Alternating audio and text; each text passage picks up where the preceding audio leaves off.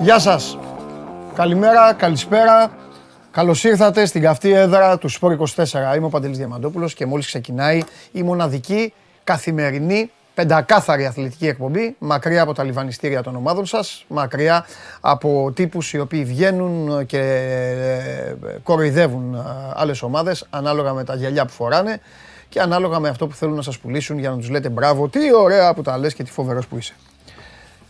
Αγριεμένο το ξεκίνημα, αγριεμένο γιατί δεν είναι εύκολη μέρα. Ένας χρόνος μνήμης, ένας χρόνος από το, η δολοφονία του Αλκιβιάδη Καμπανού και μπορείτε να μπείτε στο Sport είκοσι τέσσερα να δείτε όλη αυτή τη δουλειά που έχει γίνει, όλη τη δουλειά που ε, έχουμε κάνει και την οποία την ετοιμάζαμε το προηγούμενο διάστημα για, ε, για δύο λόγους. Για δύο λόγους. Πρώτος λόγος είναι γιατί έτσι έπρεπε να γίνει, τιμώντας και το δικό μας επάγγελμα, αλλά πάνω απ' όλα τιμώντας τη μνήμη αυτού του παιδιού, το οποίο ένα παιδί της διπλανής πόρτας, ένας κανονικός α, φυσιολογικός άνθρωπος, ε, όπως, αποδείχθη, όπως αποδείχθηκε, γιατί μπορεί κάποιος να μου, να μου πει και πώς το λες αυτό, το λέω γιατί έτσι αποδείχθηκε και όχι μόνο από τα λεγόμενα των συγγενών και των φίλων του και των γονιών του, αλλά κατά γενική παραδοχή και μετά από όλη την έρευνα που ακολούθησε και η ίδια η αστυνομία. Ένας κανονικότατος άνθρωπος λοιπόν, μακριά από οργανώσεις, μακριά από ε, ε, full face και κουκούλες, ο οποίος καθόταν στα σκαλιά μιας πολυκατοικίας. Ε, ξεκινάω έτσι, μπορεί να σας τρομοκρατώ ή μπορεί να λίγο να σας υπερπροβληματίζω, αλλά δεν πειράζει, από το να ασχολείστε συνέχεια με τα penalty και με τα offside, ας ασχοληθείτε λίγο και με αυτό. Σκεφτείτε λοιπόν ότι στη θέση του Αλκιβιάδη θα μπορούσε να είναι το δικό σας παιδί. Ο δικός σας φίλος, ο δικός σας συγγενής, ο αδερφός σας, ο ξάδερφός σας, ο πατέρας σας, ο παππούς σας, οποιοσδήποτε άνθρωπος, καθισμένος στα σκαλιά της πολυκατοικίας. Και πέρασαν κάποιοι, δεν θα χαρακτηρίσω, πέρασαν κάποιοι και άρχισαν να τον μαχαιρώνουν και να τον χτυπάνε με ένα δραπάνι. Τόσο απλά. Τόσο απλά και τόσο σκληρά. Ο δεύτερος λόγος είναι γιατί δεν υπάρχει μεγαλύτερο χρέος από αυτή την κοινωνία να καταφέρει να κερδίσει όλες αυτές τις καταστάσεις. Θα μου πείτε τώρα, μετά από αυτό που έγινε πριν ένα χρόνο, σταμάτησαν να συμβαίνουν τέτοια πράγματα? Σχεδόν μία φορά την εβδομάδα παρατηρούνται τέτοια φαινόμενα. Φαινόμενα ανεξέλεγκτης βίας. Εγώ δεν θα τα βάλω με το ποδόσφαιρο. Προσπαθούν οι δήμονες, προσπαθούν ακόμα και συνάδελφοί μου που δεν ασχολούνται και με τον αθλητισμό να φορτώσουν στο ποδόσφαιρο πράγματα. Το έχω ξαναπεί. Ε, πολλές φορές κάποιος κάνει κάτι άσχημο και παρατηρούμε στα δελτία ειδήσεων να λένε ότι είναι ο εικοσιπεντάχρονος ποδοσφαιριστής. Το έχω ξαναπεί. Να λένε ο εικοσιπεντάχρονος ποδοσφαιριστής μαχαίρωσε τη, τη γυναίκα του. Στην τύχη το λέω.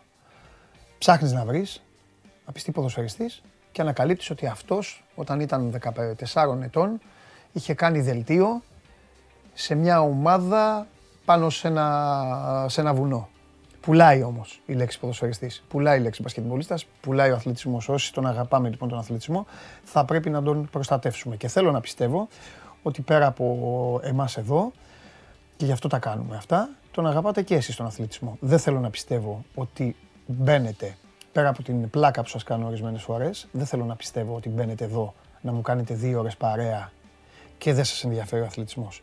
Και μπαίνετε απλά και μόνο για να πει ο καθένας αυτό που του έχουν βάλει μέσα στον εγκέφαλο με την ένεση του, της αρρώστιας και του, με το μικρόβιο του οπαδηλικίου. Θεωρώ λοιπόν ότι ο καθένας με το δικό του στυλ και με το δικό του τρόπο μπορεί να καθορίζει τις εξελίξεις και τα γεγονότα. Έχετε αναφέρετο δικαίωμα, είναι αναφέρετο δικαίωμα να επιλέγετε τι θα δείτε και τι θα θέλετε να ακούσετε. Είμαι ο πρώτος που σας έχω πει ότι εμένα τον ίδιο, αν δεν με, αν δεν με αντέχετε, αν δεν μπορείτε να αντέξετε αυτά που λέω, αυτά που πιστεύω, τον τρόπο με τον οποίο τα υποστηρίζω, τα επιχειρήματά μου και όλα αυτά, δεν θέλω να μου χαλιέστε. Μη με ξαναδείτε. Δεν είμαι αυτός που βγαίνει για να λέει ελάτε, κάντε μου like, γεμίστε, ελάτε εδώ, ελάτε εδώ, ελάτε εδώ, σας θέλω, σας θέλω όλους. Θέλω όσους περνάτε καλά, όσους αντέχετε. Και όλα έχουν όριο. Ακόμη και τα πειράγματα τα μεταξύ σας, μια χαρά είναι. Ωραία είναι. Έτσι μεγαλώσαμε. Με πειράγματα. Αλλά τα πάντα έχουν ένα όριο. Σήμερα λοιπόν είναι ένας χρόνος, ξαναγυρνάω, από τότε που ένα παιδί κάθισε με φίλους στα σκαλιά της πολυκατοικίας. Αυτό. Τίποτα άλλο. Αυτό σκεφτείτε.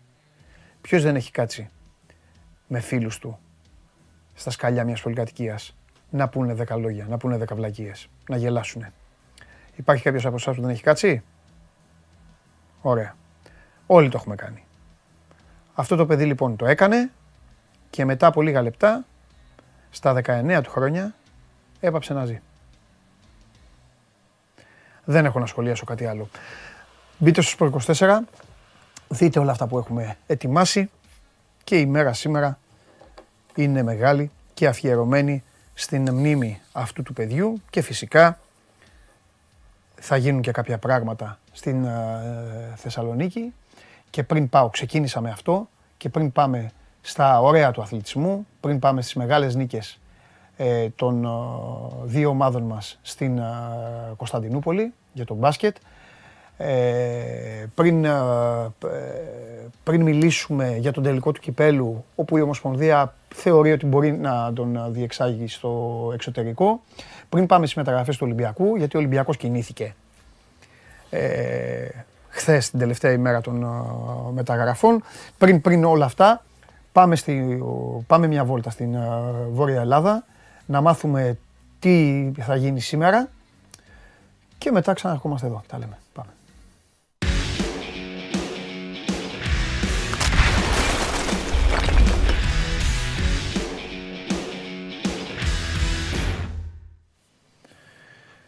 Έλα. Καλησπέρα. Έλα Δημήτρη μου, καλησπέρα. Ε, λοιπόν, δεν θα σε καθυστερήσω πάρα πολύ, δεν θα πούμε κουβέντα για τον Άρη σήμερα. Ε, θέλω μόνο λίγο να μας πεις τι, τι πρόκειται να γίνει σήμερα στην ε, μνήμη του, του Άλκη Καμπανού και θα σε αφήσω. Ναι. Εντάξει, τα είπες και εσύ ότι είναι μια θλιβερή επέτειος. Ναι. Ένας χρόνος συμπληρώνεται σήμερα από τη δολοφονία του Άλκη Καμπανού επί της οδού Γαζή, ε, μερικά μέτρα ε, μακριά από το κλεάν της Βικελίδης. Ε, χθες το βράδυ ξεκίνησαν να, να ποτίσουν το φόρο ε, τιμής τους ε, οι άνθρωποι που πληγώθηκαν, οι άνθρωποι που έζησαν πολύ άσχημα αυτή την, ε, αυτό το περιστατικό. Ε, οι άνθρωποι πληγώνονται καθημερινά από αυτό. Από τις δώδεκα και τέσσερα το βράδυ ε, βρέθηκαν αρκετοί φίλοι του Άρη κυρίως ε, στο σημείο της δολοφονίας του Άλκη Καμπανού. Άναψαν κεριά, ε, άφησαν τα λουλούδια τους ε, ε, και σήμερα το πρωί έγινε, τελέστηκε ένα τρισάγιο από τον Εραστέχνη Άρη. Ε, το απόγευμα είναι ε, το κυρίως κομμάτι ε, τη, των εκδηλώσεων μνήμης για τον Άλκη. Στις έξι έχει προγραμματιστεί η συγκέντρωση στο σημείο της δολοφονίας ε, και θα ακολουθήσει μια σιωπηρή πολύχρωμη πορεία με κεριά μέχρι το Λευκό Πύργο ε, από ανθρώπους ε, όλων των ομάδων, από ανθρώπους ε, που έζησαν στο πετσί τους, που βίωσαν ε, αυτό, αυτή τη δολοφονία και που δεν θέλουν να ξαναγίνει κάτι τέτοιο και θέλουν επιτέλους να μπει ένα στόπ σε αυτή τη συνοπαδική βία και γενικότερα στη βία που μαστίζει ε, τη χώρα μας και μαστίζει την κοινωνία τόσα πολλά χρόνια.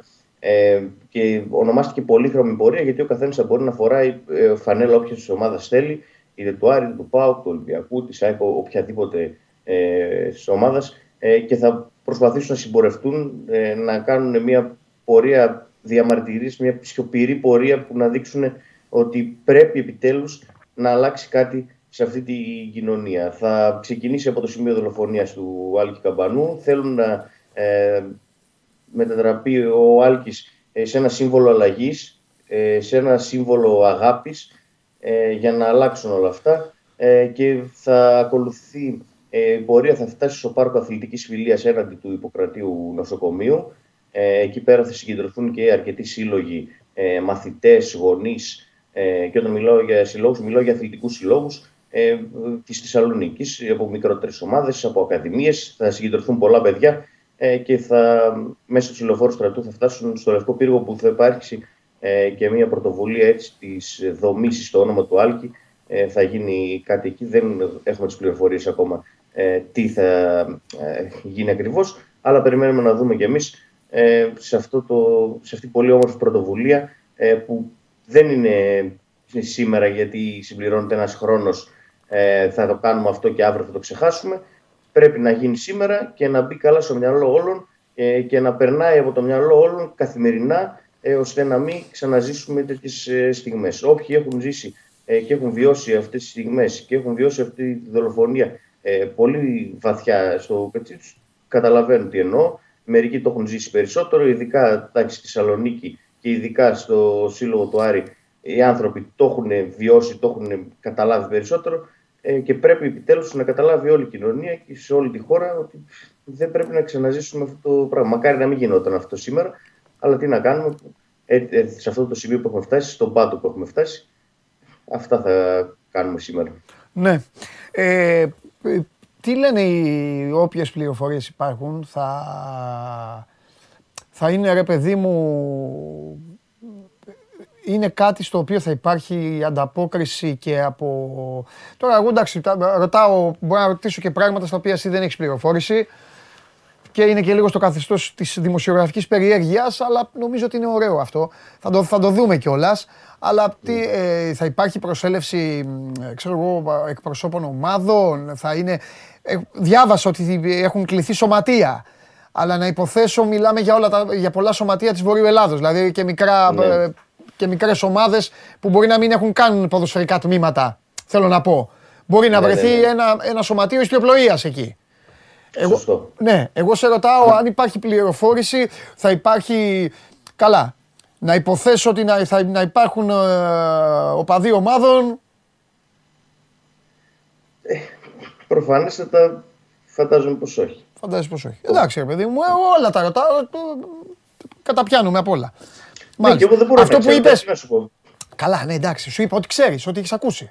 Ναι. Εντάξει. Πιστεύεις δηλαδή ότι θα υπάρχει κόσμος με φανέλες ομάδων?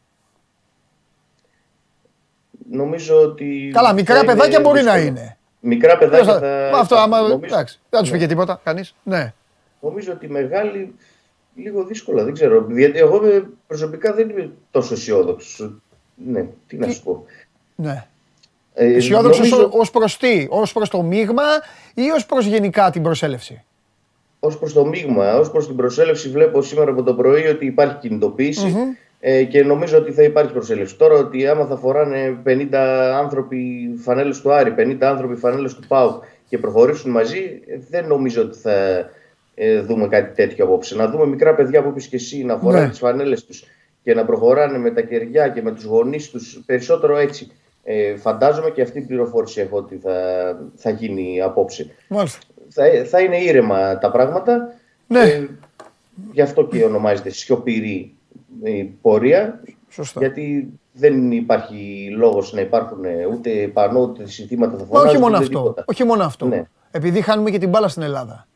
Πρώτα απ' όλα δεν έχουμε καμία επέτειο να γιορτάσουμε. Δεν είναι η μέρα να γίνει παρέλαση. Δεν είναι η μέρα χαράς. Αυτά πρέπει να το ξεκαθαρίσουμε λίγο, γιατί λίγο, στη, λίγο στην Ελλάδα, ξέρεις, τα, τα μπερδεύουμε. Όλα, ό, όλα στην Ελλάδα είναι πανηγύρι. Ε, πριν ένα χρόνο, ακριβώς, δύο άνθρωποι έχασαν το παιδί τους. Το, το, το μεγάλωσαν δεκαεννιά χρόνια και δεν το χάρηκαν. Για μένα αυτό είναι. Εκεί τελειώνουν όλα. Δηλαδή, μακάρι το σημερινό να μην το συζητάγαμε. Να μην υπήρχε όλο αυτό.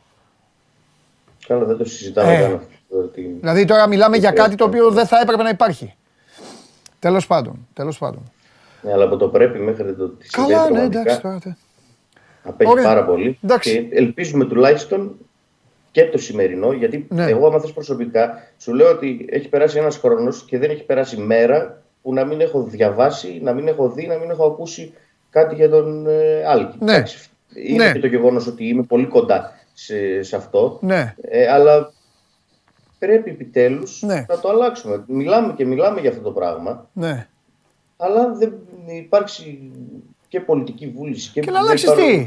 Από τότε, από τότε τις τριακόσιες εξήντα πέντε ημέρες, από τις τριακόσιες εξήντα πέντε ημέρες δεν έχουν υπάρξει επεισόδια οπαδών, δεν έχουν υπάρξει ε, γελιότητες εντός όλων των γηπέδων με πανό και με αηδιαστικά συνθήματα.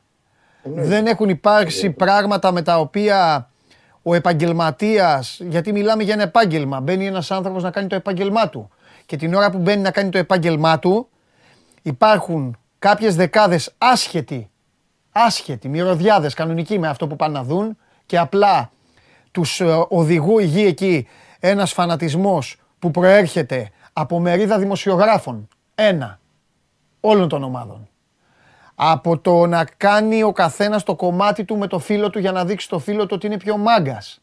Πηγαίνουν όλοι λοιπόν στο χώρο εργασίας ανθρώπων, Ελλήνων και ξένων και κάνουν ό,τι μπορούν για να τους βλάψουν επί προσωπικού, να τους βλάψουν την υγεία. Είτε σημαδεύοντάς τους με λέιζερ στα μάτια, είτε πετώντας τους αντικείμενα, είτε φτύνοντάς τους, είτε οτιδήποτε άλλο. Αυτό δεν έχουν γίνει τις τριακόσιες εξήντα πέντε μέρες αυτές. Έγινες, αυτά έχουν συνεχίσουν γίνει. να γίνονται. Αυτά έχουν γίνει. Αυτά γίνονται. Με την ανοχή όλων των σωματείων, όλων, με την ανοχή της αστυνομίας, που δεν μπορεί να τους μπουζουριάσει και κάθεται και πετάει καρκίνο μόνο και μόνο για να κάνει τη δουλειά της πρόχειρα, για να πει τους έδιωξα με την χρήση δακρυγόνων, και με την ανοχή της εκάστοτε πολιτείας, η οποία σου λέει ναι, αλλά δεν μπορούμε να κάνουμε τίποτα άλλο, γιατί άμα κάνουμε θα αιματοκυλήσουμε το σημείο και μετά θα βγουν οι δημοσιογράφοι. Σωστά, δίκιο έχει, δίκιο έχει, γιατί οι δημοσιογράφοι είναι και μονάζιγα μονόζιγα. Απ' τη μία, ναι. έλα, έλα, έλα, μάζεψέ τους, μάζεψέ τους, και απ' την άλλη, έλα, τι κάνεις τα παιδιά. Έτσι δεν είναι. Έτσι είναι. Έτσι είναι. Λοιπόν, οπότε, ένα πράγμα έχω να πω εγώ. Ένα παιδάκι πήγε να κάτσει στα σκαλιά της πολυκατοικίας και τώρα κλαίει η μάνα του. Αυτά.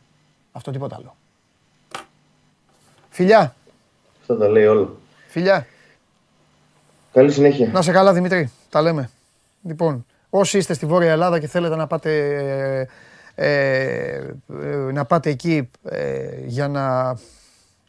Για να τι. Για να είστε εκεί, τέλος πάντων. Μπορείτε να το κάνετε, να το κάνετε. Ακούσατε το... Ε, οι άνθρωποι που το διοργανούν, τέλος πάντων, τι έχουν σχεδιάσει. Και μπορείτε να πάτε εκεί και να φτιάξετε κι εσείς λίγο, να πάρετε τα παιδιά σας μαζί, να τους συζητήσετε μήπως γίνουν καλύτεροι άνθρωποι από όλους εμάς. Ε, να σας χαλάρωσω λίγο τώρα, να σας αλλάξω λίγο. Εντάξει. Καταλαβαίνω ότι σας βάρει, να είναι βαριά ημέρα όμως, δεν είναι όλες οι μέρες ίδιες, για να συζητάμε για το δεξιά μπακ και για το αν η ομάδα σας παίρνει βαθμούς ή δεν παίρνει. Θα σας χαλαρώσω λίγο διαφορετικά. Έλα μέσα, έχετε πολύ καιρό να τον δείτε. Πώς να μην έχετε βέβαια τόσο καιρό να τον δείτε όταν το θράσος του δεν έχει τελειωμό. Είναι το μακράν, είναι μακράν ο πιο θρασής που υπάρχει, που κυκλοφορεί ανάμεσά μας. Δες την καμερά σου, πες αυτά. Δες την καμερά σου, δες την καμερά σου, πες αυτό που πρέπει να πεις. Καλησπέρα. Καλησπέρα, δεν λέω κάτι άλλο. Συγγνώμη τώρα και τα αυτά, είμαι καβάλαστα λέγω. Πρώτη άπειρα. Στον όμιλο του Nations League. Αυτόν έπαιξα, τι να κάνω τώρα. Και εγώ στο Σουμπούτεο. Εντάξει. Συγγνώμες όταν και αν αποτύχουμε. Τώρα είμαστε καβάλαστα λέγω.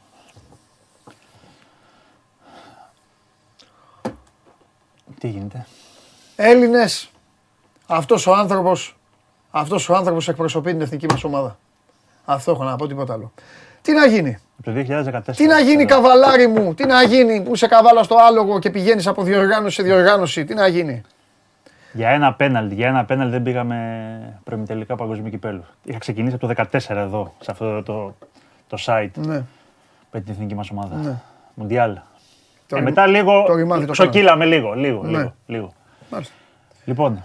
Λέγε, τελικό κυπέλλου. Πού θα πάμε τώρα, τελικό θα φύγουμε. Θα δούμε, θα δούμε. Πρέπει Εσύ να κλει... μου κάνεις μια πρόβλεψη. Να κλείνουμε αεροπλάνο. Εσύ μου κάνεις μια πρόβλεψη. Μου πες ε, Βόλο. Εγώ το είπα και στο γύμνε, ρε εσύ, δεν το ναι, είπα, δεν το είπα λέω σαν πρόβλεψη. Ναι. Θυμάμαι, εδώ τους έχω, ευτυχώς που τους έχω, τους επιστημονικούς μου συνεργάτες. Ναι. Θυμάμαι τότε, είχες έρθει εδώ, είχες κάτσει απέναντί μου και mm-hmm. μου είπες για το κύπελλο, Παντελή μου, αυτή τη στιγμή είχες πει την περίπτωση του ναι, εξωτερικού ως, ναι. ως μια ιδέα φαϊνή όμορφη mm-hmm. και μου είχες πει κατά τα άλλα ΑΕΚ Παναθηναϊκός στο ΆΚΑ, Παράδειγμα. Ολυμπιακός. Ναι, ναι, τώρα είπα δύο μάτια. Ναι, ναι, ναι. Πάω Κάρι στο Καφτατζόγλιο και άμα υπάρχει άλλο, Βόλο. Βόλο. Ε, και μόλις τελείωσε το μάτσο του ΠΑΟΚ, λέω εγώ Αχιλλέας Μπέρος, μεγάλος νικητής. Εφόσον πλέον ναι, έχουμε Αθήνα, Θεσσαλονίκη, Λαμία. Ναι, οκ. Okay. Ναι. Την έχω αποκλείσει ακόμα για τη Λαμία, τώρα δεν το ρωποιούμε, αλλά τέλος πάντων. Και Ά, είπα, και Ολυμπιακός ΠΑΟΚ. Ναι. Και είπα ο, ο Αχιλλέας Μπέρος, μεγάλος νικητής πάλι για το Δήμο του Βόλου και για όλα αυτά. Ναι. Άλλο βέβαια έντεκα, δώδεκα χιλιάδες, δεκαπέντε χιλιάδες Παναθηναϊκοί, Ολυμπιακοί και δεν ξέρω εγώ ποιος άλλος θα πάει ΠΑΟΚ, ΑΕΚ να παίξει το Ιακτζίδες να παίξουν στο Βόλο μόνοι τους. Πάρτι και λοιπά, τρώμε στην πόλη, βάζουμε τέσσερα, φεύγουμε, γεια σας. Και άλλο να πάνε μισή-μισή. Το είδαμε το δεκαεπτά, τι συνέβη, το δεκαοκτώ. Γέφυρα, ναι. Ναι. Νομίζω ότι, την, ότι όταν ξανάγινε ήταν ήσυχη. Τι εννοείς? Δεν ξανάγινε μετά στο Βόλο τελικός. Περίμενε, ο τελικός... Ήταν το δύο χιλιάδες δέκα... Τα έχω ξεχάσει, μπορεί να τα έχω ξεχάσει. Νομίζω. Μετά ναι, τον το τελικό της, της γέφυρας... Ναι. Εκεί την κομμωδία αυτή. Ναι, ναι, ναι. Ξανά έγινε τελικός. Και ήταν εντάξει μετά, δεν ήταν. Ναι. Κάπως. Ναι. Καλά, δεν θυμάμαι. Ναι, ναι, ναι. Κάπως ναι, καλύτερα. Καλά, κάπως καλύτερα. Καλά. Ήταν κάπως καλύτερα. Εντάξει. Έχει ναι. γίνει και ο Ολυμπιακός ΑΕΚ εκεί κλεισμένων. Ναι. Ε, που είχε κερδίσει ο Ολυμπιακός. Αν θυμάσαι που είχε γίνει Αύγουστο μήνα. Ο τελικός. Ναι, ναι, ναι. Ολυμπιακού ναι, ναι. με την ΑΕΚ. Με την ΑΕΚ, ναι, Αύγουστο. Τζολάκης εκεί εμφάνιση. Ναι. Ε, τώρα λοιπόν, τέλος ναι. πάντων, ε, συζητήθηκε στην Εκτελεστική Επιτροπή της ΕΠΟ και θα γίνουν διερευνητικές ερωτήσεις και επαφές με πέντε βασικές ε, μεγάλες συνομοσπονδίες, όπως είναι της Αγγλίας, Γερμανίας, Ιταλίας, Ισπανίας, Γαλλίας. Μάλιστα. Ώστε να μπορέσουν ε, το Μάιο, ποτέ είκοσι Μαΐου, ποτέ θα είναι ο τελικός, mm-hmm. να μας δώσουν ε, ένα γήπεδο για να μπορέσει να γίνει εκεί ο τελικός. Για άλλη μια φορά ο τελικός. Μέσα στο Final Four της Ευρωλίγκας. Πότε είναι το Final Four της Ευρωλίγκας? είκοσι μία, δεκαεννιά είκοσι μία. Αυτοί το κάνουν επίτηδες. Έχουμε δει βέβαια στο ενδιάμεσο Final Four το πιο σπουδαίο τελικό που έχει γίνει ποτέ. Το Ολυμπιακός ΑΕΚ τέσσερα τέσσερα με το Βερολίνο. Μην έχει και τίποτα εκλογές εκεί θα πω εγώ. Βέβαια αν έχει εκλογές δεν θα γίνει τελικός. Ναι, δεν θα γίνει τελικός. Βέβαια ο τελικός είναι Σάββατο. Και τι πάμε πει. Εκλογές Κυριακή. Ναι. Να ξέρεις, έχει μείνει ανοιχτό, γιατί έχω ρωτήσει τι θα γίνει με, με play-off, πρωτάθλημα κλπ. Καλά κάνεις, γιατί δεκατρείς ξεκινάνε τα play-off, δεκατρείς του Μάρτη ναι. και τελειώνουν δεκαπέντε Μάη. Ναι, μου έχουν πει την ημέρα των εκλογών δεν μπορούν να γίνουν αγώνες, προφανώς. Την προηγούμενη μέρα όμως και την επόμενη μπορούν να γίνουν αγώνες. Okay. Από όταν θα έχουμε εκλογές. Ναι. Γιατί θα μου πεις ότι πάλι θα πρέπει να κινητοποιηθεί αστυνομία, κόσμο, το αντάλλο. Εν πάση περιπτώσει, θα μου πεις δεν είναι το ίδιο, ναι. αλλά. Αγώνες την προηγούμενη μέρα κανονικά ναι. μπορούν να γίνουν και την επόμενη, δηλαδή ναι. Σάββατο και Δευτέρα. Ναι. Δεν θα υπάρχει πρόβλημα. Ναι. Ο Νίκος Πετρής λέει: μέσα στο Final Four οι άνθρωποι δεν πάνε καλά. Νίκο μου, τόσα χρόνια γίνεται αυτό. Πού ζεις, τόσα χρόνια. Τόσα χρόνια μέσα στα Final Four, επειδή εγώ λίγα Final Four έχω χάσει, είτε είναι ελληνικές ομάδες είτε δεν είναι. Σε πολλούς τελικούς δεν έχω πάει. Να ξέρεις, Νίκο μου, ξέρεις πόσους τελικούς έχω δει στο εξωτερικό κυπέλλου. Ου, άστο, για πες. Λοιπόν, ναι. ε, θα κάνει ερωτήσεις ναι. και ανάλογα με τις θετικές απαντήσεις που θα πάρει, ναι. θα δει ποια είναι η πιο συμφέρουσα οικονομικά. Ναι. Ναι. Ε, η πόλη κιόλας που θα, θα μπορεί να γίνει ο τελικός, γιατί okay, θα μιλάς τώρα με την. Αλλά είναι κι άλλα. Ναι, μιλάς με τη Γερμανική Ομοσπονδία. Ε, η Γερμανική Ομοσπονδία πού θα γίνει, στο Βερολίνο θα γίνει, στο Μόναχο θα γίνει, στο Βούπερταλ θα γίνει, στο Ντίσελντορφ θα γίνει. Πολύ σωστό. Και πρέπει να είσαι έτοιμος, κύριε Μπαλτάκο, ναι. λέω γιατί αυτός είναι ο πρόεδρος, να είσαι έτοιμος να ανταποκριθείς και σε άλλες ανάγκες. Γιατί είναι, πώς πάνε τα μεγάλα συγκροτήματα να δώσουν συναυλίες. Δηλαδή, θα πας στους Άγγλους, επειδή είπες Αγγλία. Θα σου πούν οι Άγγλοι, φίλοι μου, έλα. Θες Γουέμπλεϊ? Και Γουέμπλεϊ έχω, να ναι. ζήσεις το όνειρο. Ναι. Να τρελαθείς, να μπεις μέσα, να πεις πω πω κάνω τον Κάρολο. Θα σου πει έλα, ναι. έλα, φέρε εδώ και θα σου βάλω εγώ και διαιτητή. Ναι. Θα σου βάλω και τον Γκάρι Λίνεκερ ναι. να σχολιάζει. Αυτό. Ε, πώς έχει το N B A εδώ, Παρίσι και λοιπά και παίζει. Ναι. Σου φέρνει τη διοργάνωσή μου εδώ, ναι. οπότε πρέπει να οργανώσω... εκατό τοις εκατό. Λοιπόν, ε, θα γίνουν οι συζητήσεις τώρα με αυτές τις πέντε ομοσπονδίες και αναλόγως με βάση το, είπαμε, το πώς θετικές απαντήσεις θα έχει, ναι. θα επιλέξει προφανώς είτε τη φθηνότητα είτε την πιο συμφέρουσα λύση η ΕΠΟ. Προφανώς θα θέλει να πάει, εάν έχει τη δυνατότητα επιλογής, έτσι, ναι. σε πόλεις που έχει μεγάλη ελληνική παροικία. Ναι. Εντάξει, η Γερμανία και η Αγγλία έχουν περισσότερους Έλληνες από ό,τι έχει η Γαλλία, η Ισπανία ή η Ιταλία. Ναι. Είναι χώρες με πάρα πολλούς μετανάστες. Γερμανοί, είπες και αυτή. Η Γερμανία, ειδικά, έχει βέβαια, βέβαια. πάρα πολλούς. Εκατοντάδες χιλιάδες. που φαντάζομαι ότι θα ήταν. Και οι αποστάσεις δεν μεγάλες, δηλαδή στην κεντρική Ευρώπη, βόρεια Ευρώπη, άμα κάνουν τον τελικό πουδήποτε. Δηλαδή ακόμα, πώς να σου πω, ακόμα και αν μίλαγε η ΕΠΟ με τη Βελγική Ομοσπονδία, με την Ολλανδική Ομοσπονδία, θα πήγαιναν από την Αγγλία, από τη Γερμανία. Ε, okay, εντάξει. Από εκεί πέρα το, το plan B της Κύπρου, okay, είναι μια επιλογή και η Κύπρος δεν είναι η, αυτή που έχει γιατί προκληθεί. Όμως Κύπρο, Κύπρο, γιατί Κύπρο, τι θα, εάν θέλ, θα κοίτα, το Πανθεσσαλικό δεν είναι και ότι καλύτερο σε επιλογή. Δηλαδή η ΕΠΟ θα ήθελε φαντάζομαι να το αποφύγει. Ε, γιατί εκεί μπαίνει και η αστυνομία, το αν θα σου πει ότι εγώ μπορώ να... Δηλαδή το Γασιπί είναι καλύτερο από το Πανθεσσαλικό. Ε? Λέω το Γασιπί. Το θέμα είναι ποιοι θα μπορούν να πάνε στο Γασιπί. Δηλαδή όλος αυτός, αυτές οι χιλιάδες Ολυμπιακών, Παοκτζίδων, Αεκτζίδων που θα πάνε στο Πανθεσσαλικό, δεν θα πάνε οι ίδιοι φαντάζομαι στη, στην Κύπρο. Φαντάζομαι εγώ τώρα. Και φαντάζομαι θα γίνει ένας καλύτερος έλεγχος. Διαφορε... Ξέρεις περίπου θα μπουν όλοι αυτοί οι άνθρωποι, θα εγώ μπουν ξέρω, σε κλία κλπ. Εγώ ξέρω κάτι. Ότι πώς έχουμε καταφέρει στην Ελλάδα το κάθε ναι. φέτος και χειρότερα. Αντί να βελτιωνόμαστε και να. να δηλαδή, τι εννοώ. Ναι. Είδα τελικό με τα μάτια μου Ολυμπιακός ΑΕΚ στο Ηράκλειο. Το έξι. Μια χαρά. Είδα στην Πάτρα. Εντάξει, βέβαια. Είχαν κάνει, νομίζω είχαν κάνει καλοκαιρινά τα πλοία στα οποία είχαν μεταφέρει. Ναι, άλλο, αυτό είναι θέμα των ομάδων, ναι, φίλε. Okay, μετά με το πλοίο. Εκεί είναι θέμα. Ναι. Να κάνει η μήνυση το πλοίο να, να τους πακτά σούβρακα. Ναι. Εντάξει, κάτι, κάτι μπορεί να γίνει. Εντάξει, ναι. Κάτι ναι. μπορεί να γίνει. Εγώ ναι. μιλάω για την διοργάνωση, ναι, για τα okay. γήπεδα. Ε, άμα θέλουν, Νίκο, όλοι κάνουνε. Άμα θέλουν, η διοργανώτρια αρχή, η αστυνομία και οι ομάδες, αν θέλουν κάνουν, αν δεν θέλουν...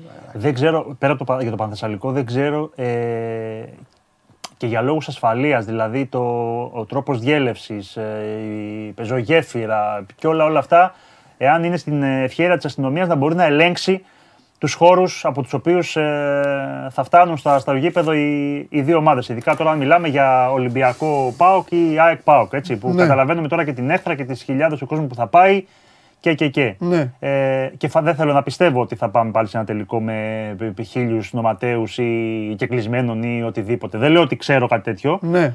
Αλλά θα σου πει και ο άλλος ότι για να μην έχω ντράβαλα πάρτε από χίλια εισιτήρια. Ορότατα και ελάτε να κάνουμε ένα τελικό εδώ στην, στην Ελλάδα. Ε, που θα είναι προφανώς πάλι ένα πισωγύρισμα, έτσι. Δεν είναι και αυτό λύση. Δεν μπορούμε να πηγαίνουμε συνέχεια για το να μην γίνεται επεισόδια. Εδώ είχαμε, είχαμε επεισόδια όταν είχαμε στο ΆΚΑ με τριακόσιους και τριακόσιους. Αν θυμάσαι, γιατί γίνει και τέτοιο τελικό, θα έχει κερδίσει η ΑΕΚ δύο ένα, αν θυμάσαι. Στο ΆΚΑ. Στα και... επίσημα που τσακώνονταν. Ε, είχα... Και ποιοι είχαν πάει τώρα και από τις δύο πλευρές, καταλαβαίνεις τώρα ποιοι, ποιοι είχαν επιλεχθεί και είχαν πάει. Προσκλήσει υποτίθεται. Τότε δεν τσακώνονταν οι δημοσιογράφοι. Προσκλήσει υποτίθεται. Ναι. Ήμουνα έξω από φανάρφο. Έχουμε δει στον τελικό, γενικά έχουμε δει πάρα πολλά. Εν πάση περιπτώσει, ο Μπαλτάκος, για να τελειώνω, ο Μπαλτάκος έχει πει ότι θα ήθελε τελικό κυπέλλο. Στην προκήρυξη είναι. Ο Μπαλτάκος λοιπόν. Είναι στοίχημα. Θα ήταν κάτι διαφορετικό, κάτι ωραίο, αν μπορούσαμε να δούμε σε μια ευρωπαϊκή πόλη μεγάλη ένα τελικό κυπέλλου και θα μπορούσαμε μετά να καθιερωθεί, ας πούμε. Λέω εγώ τώρα. Εγώ έχω να πω κάτι. Ναι. Μπορεί να υπάρχει ελληνική ομάδα, μπορεί και να μην υπάρχει. Δεν έχει σημασία. Γιατί δεν το κάνουν στο Κάουνας. Να τα δούμε όλα εκεί. Και φανατικά. Α, συνολικά, ε. Γιατί το γήπεδο του, το γήπεδο του Κάουνας, το έχεις δει. Γηπεδάρα είναι. Ναι. Το ποδοσφαιρικό μιλάω. Α, γίνει εκεί.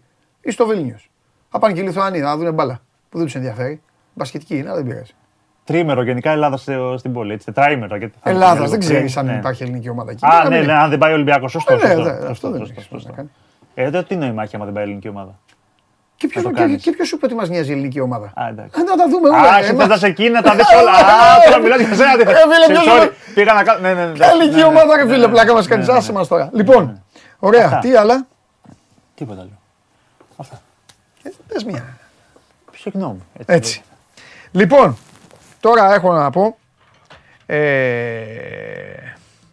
Ο άλλος λέει, δημοσιογράφοι θέλουν εξωτερικό για ταξιδάκια, έτσι και αλλιώς αυτά πληρώσουν. Άκου να σου πω, φίλε μου, Άκη. Σου πω εγώ, πω από πολύ, από πολύ μικρός έχω με μια βαλίτσα στο χέρι. Δεν θέλει κανείς. Ναι, εντάξει, δεν πληρώνει δημοσιογράφοι γιατί είναι η δουλειά τους, γιατί δουλεύουν νεράκι. Ξέρεις κανένα να πηγαίνει να τον στέλνει δουλειά του, δηλαδή για να πληρώνει άνθρωπος. Το λέ, το λέ, το... Βγάζει και μια κακία τέλος πάντων για τους ανθρώπους. Εντάξει, τι να κάνουν.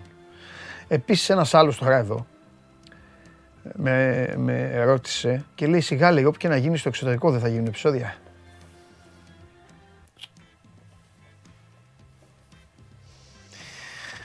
Έχεις δει να βγαίνει το άλογο, καλέ μου φίλε?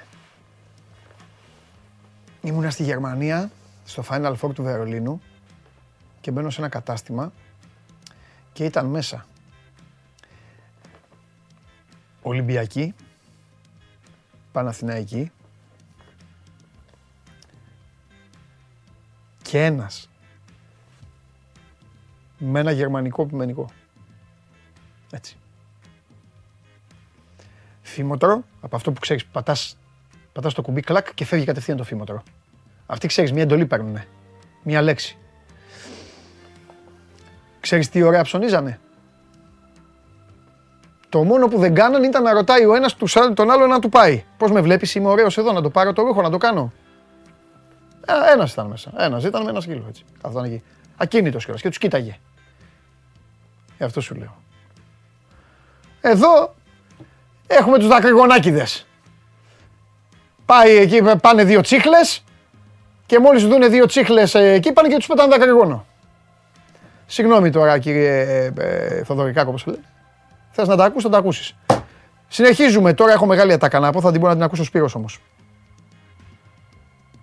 Να σε μυρίσει λίγο, άλλος θέλει το σκυλάκι. Έτσι ακριβώς, έτσι. Έχω μεγάλη ατάκα, την, την ήθελα, ήθελα να τη γράψω, αλλά επειδή δεν είμαι υπέρ το, το να, να ε, πώς το λένε, δεν είμαι υπέρ του να μπλέκω, ε, ε, έλα μέσα, να μπλέκω τα, τα, αθλητικά, τα αθλητικά με άλλα θέματα και το βάλα, το βάλα μέσα στο κείμενο, απλά ορμόμενος στο ότι ο Σπύρος μπορεί να το επιβεβαιώσει γιατί είναι, τα θυμάται αυτά, ότι παλαιότερα μεγάλες νίκες στην Τουρκία αντιμετωπίζονταν στα πρωτοσέλιδα των εφημερίδων σαν να ξαναπήραμε την πόλη. Και πόσο μάλιστα, δηλαδή τι θα γινόταν, τώρα εσείς κάποιοι δεν τα έχετε ζήσει αυτά, τι θα γινόταν, επειδή χθες ήταν και, μια, ήταν και πάλι η μέρα, κάθε μέρα του να έχουμε γεμίσει από αυτές τις μέρες. τριάντα μία Γενάρη, ήμια και όλα τα υπόλοιπα. Διπλή νίκη στην πόλη. Το... Μα... Δύο φορές και πήραμε την πόλη. Αυτό πήγα να πω. Μα πήγα να πω λοιπόν, αυτό που δεν έγραψα λοιπόν και το περίμενα να το πω, αλλά είναι για πλάκα. Λοιπόν, Ερντογάν. Ξαφνικά ήρθανε ένα βράδυ, ξαφνικά ήρθανε ένα βράδυ, δεν είναι, δεν είναι, εντάξει, δεν είναι, δεν είναι ωραίο, γιατί, γιατί δεν φταίει σε τίποτα, ποιος να σου πω τώρα. Όχι ο Ερντογάν, ο Ερντογάν φταίει γιατί μας έχεις ζαλίσει, δεν φταίει ο, πες τώρα παιδί μου, ο Νικαλάθης, ή η Αμερικά. Ο Ιτούδης ο κορυφαίος. Έτσι, ο κορυφαίος. Ή ο... οι Αμερικάνοι της Γαλατασαράη, τώρα, δηλαδή να μπλέκουμε τώρα τα... Τα μουσμουλά με τα... Αλλά έκανε και η ΑΕΚ, έτσι. Δεν είναι μόνο ο Ολυμπιακός που πήρε τη μεγάλη. Αυτό σου λέω. Και η ΑΕΚ έκανε αυτό σου λέω, τρομερή αυτό σου εμφάνιση. Λέω, αυτό. Ήρθαν λοιπόν ένα βράδυ και έγινε ό,τι έγινε. Οπότε άστο, μην τα ανοίγεις το στόμα στο ρημάδι. Άστο. Λοιπόν... Ε... Ο Αντρέας λέει ποιος κορυφαίος. Εμείς με το γλύψουμε. Εμείς, ε. Ναι, από αυτούς είμαστε. Εντάξει, εξήγησε ότι έκανες πλάκα όταν λες για τον τίτλο κορυφαίος. Όχι, δεν το λέω γενικά για τον coach. Δεν το λέω κορυφαίος. Είχα πει ότι είναι ο κορυφαίος, στο εξήγησα. Ναι, ρε. Είπα κορυφαίος σε σύνολο. Μπράβο, αυτό. Τι να κάνουμε. Δεν το λέω, γιατί όπως και να το κάνουμε τώρα. Ο Μπαρτζόκας αυτό που παρουσιάζει ο Μπαρτζόκας αυτή τη στιγμή, ξέχωρα από το αν θα πάρει ο Ολυμπιακός τίτλο, αν θα πάρει την Ευρωλίγκα, αν θα πάει Final Four, δεν μπορώ να το προδικάσω. Είναι συγκλονιστική εικόνα του Ολυμπιακού. Το λέω από την αρχή της σεζόν, γιατί. Όπως ξέρεις, έχω γίνει τα τελευταία χρόνια λάτρης του N B A. Και όσο και αν εδώ στην Ευρώπη δεν έχουμε σε μεγάλη εκτίμηση το N B A, αυτοί που παρακολουθούν Ευρωλίγκα, ο Μπαρτζόκας είναι ένας προπονητής ο οποίος εκπαιδεύεται, εκπαιδεύεται, εντάξει είναι μια λέξη, αλλά θέλει να αλλάζει, να μαθαίνει συνέχεια, συνέχεια, συνέχεια. Είμαστε από τους ανθρώπους, εγώ τον έχω γράψει το δεκατρία, έτσι, τον έχω γράψει χρονομέτρη. Ποιον? Τον Μπαρτζόκα. Λοιπόν, ναι, ακόμα, και τώρα, ναι, ακόμα και τώρα, δηλαδή χθες ήθελα να μπω στην τηλεόραση και να βάλω τον Κάναν. Που ο άνθρωπος έβαλε είκοσι ένα πόντους σε είκοσι λεπτά. Αλλά δεν μπορεί να μην μπει κανένας για τον Μπαρτζόκα ότι αυτό που παρουσιάζει αυτή τη στιγμή ο Ολυμπιακός είναι το μπάσκετ της επόμενης δεκαετίας στην Ευρώπη. Αυτό που πρέπει να μαθαίνονται στην Ελλάδα τα παιδιά ε, και να εφαρμόζεται πλέον. Έχουμε φύγει από το σερβικό μπάσκετ, αυτό με τα πικ, ρηπικ, δεκαπέντε ρηπικ και ένας άνθρωπος να έχει είκοσι δευτερόλεπτα την μπάλα. Το μπάσκετ πηγαίνει στο, σε αυτό ακριβώς που διδάσκει ο Γιώργος Μπαρτζόκας με διαρκή κίνηση της μπάλας. Με, θα χρειαστούν και τα pick and roll, αλλά όχι με πενήντα τρίπλες. Και όλη αυτή η διαδικασία που την έχει φέρει ο, ο Μπαρτζόκας πλέον με μια ομάδα που είναι εκατό τοις εκατό δική του ακριβώς όπως θέλει και μπορεί να παίξει αφού είναι δύο τρία χρόνια όλοι μαζί. Είναι λοιπόν ε, αυτό που θα παίζει όλη η Ευρώπη σε λίγο καιρό, έτσι θα τις φτιάχνουν τις ομάδες, έτσι παίζουν οι καλές ομάδες εν μπι έι, το εν μπι έι ομαδικές, αυτές που παρουσιάζουν κάτι πολύ ωραίο. Είχα μια διαφωνία χθες με τον Λία Ζούρο σε μια εκπομπή, του είπα ότι ο Μπαρτζόκας είναι άνθρωπος που παίζει μπάσκετ των, κάποιων ομάδων του εν μπι έι, είναι, του αρέσει το Μαϊάμι, του αρέσει το Τορόντο, είναι τέτοιες ομάδες αυτές, που δεν είναι το isolation που λέμε στο εν μπι έι. Λοιπόν, και γενικά βλέπουμε μια διαδικασία την οποία ο Ολυμπιακός είναι πάρα πάρα πολύ καλός. Είναι αυτό που γίνεται στην Αμερική και αυτό που γίνεται στην Ισπανία. Γι' αυτό και παίζει και το Spain Pick and Roll πολύ ο Ολυμπιακός. Και γι' αυτό και, επειδή δεν είναι μόνο επίθεση, είναι και άμυνα, είναι συνδυασμός, γιατί ο Ολυμπιακός ξεκινάει από την άμυνα όλες οι ομάδες. Έτσι. Αλλά τι γίνεται, παλιά πώς παίζαν άμυνα οι ομάδες, τριακόσιες είκοσι δύο ώρες βίντεο. Ε, θα παίξει την άμυνα με βάση τους αντιπάλους. Όχι, ο Ολυμπιακός έχει δύο-τρεις συγκεκριμένους τρόπους που παίζει άμυνα. Τους παίζει συνέχεια και ανάλογα τον αντίπαλο προσαρμόζεται. Αλλά δεν θα κάνει το σκάουτινγκ όπως παλιά. Σε αυτόν θα παίζουμε. Όταν πάει από εκεί θα παίζουμε hedge out. Στον άλλο από εδώ θα παίζουμε.